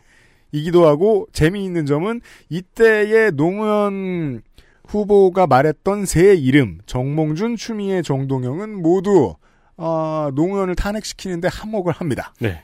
당시를 기억해 보면 꼭 정몽준 후보가 아니었다고 하더라도 민주당의 다수는 노무현이 대통령이 되는 것을 원치 않았죠. 음. 그 후단협이란 동교동계가 중심이 되었고 DJ에게 적자 취급을 받으면서 혹은 이제 난을 일으키기도 했지만 무럭무럭 커오던 젊은 정치인들이 있었고요. 당시에 있었던 거의 모두가 등을 돌린 상황이었거든요. 네. 지금 와서 보면은 이게 참 나쁘고 슬픈 기억이었다고 생각을 했었는데 저는 젊었을 때 지금 와서 보면 있을 법한 일이었다라는 생각으로 바뀌고 있어요. 지금의 대선까지 경험을 하고 난 다음부터는 지금 또 분열의 조짐이 보이죠. 네. 여당은 크고 어, 많은 의석을 가지고 있고 힘이 세니까요. 당시에 노무현의 주변을 지켰던 이름 없는 이름들, 그 주변에 아름아름이 있었던 젊은 사람들, 아, 노무현 오랫동안 지켜왔던 이름들, 지금 당시에 후단협이 하던 일을 곧 반복할 상황이 돌아옵니다. 저는 이제 그게 이상하지 않네요. 음. 역사가 그렇게 반복되는 것이. 네. 정몽준 이 당시 이제 정몽준 대표 시점에서 본다면은 그 열받아서 술을 되게 많이 마셨다 그러거든요. 맞아요. 냉면집 가가지고 술을 그렇게 많이 마셨대요. 음. 그러면 이제 다음날 숙취가 엄청 심했을 거 아니에요. 그럼 이제 이름을 까먹고. 아 그렇죠. 그리고 그리고 지옥에서 온 전령이다 이 새끼야. 돈 많아 보이는데 돈이 나. 아 그럴 일은 없죠. 돈이 많으니까. 여튼 숙취해서 깰 때쯤 이제 당선 소식을 들었을 거 아니에요. 그렇죠. 난 누구였지? 내가 후보였다고? 어제 내가 지지 처리한 게 꿈인가? 아마 김민석 의원한테 문자가 와 있었겠죠. 때인데요. 어, 인생을 그러네요. 인생을 탈탈 털어하는 중요한 선택이 간혹 있죠.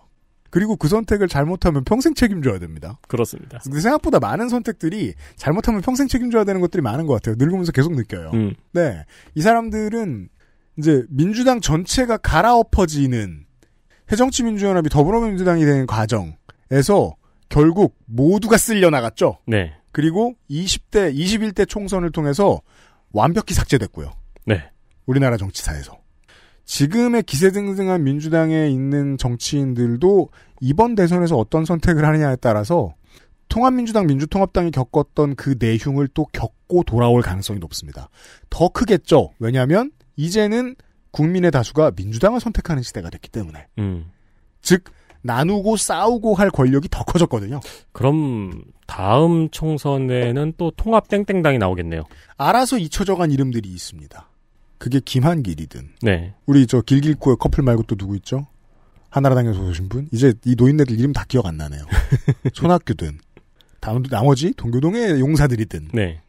야 정동영 씨도 이제 많이 늙었어요. 정동영이든 그런 이름들이 될 겁니다. 지금의 어, 민주당을 대표하는 다선 의원들의 이름들이 그런 때는 옵니다. 음. 한 10년 남았습니다. 네. 뉴스 아카이브였고요. 네.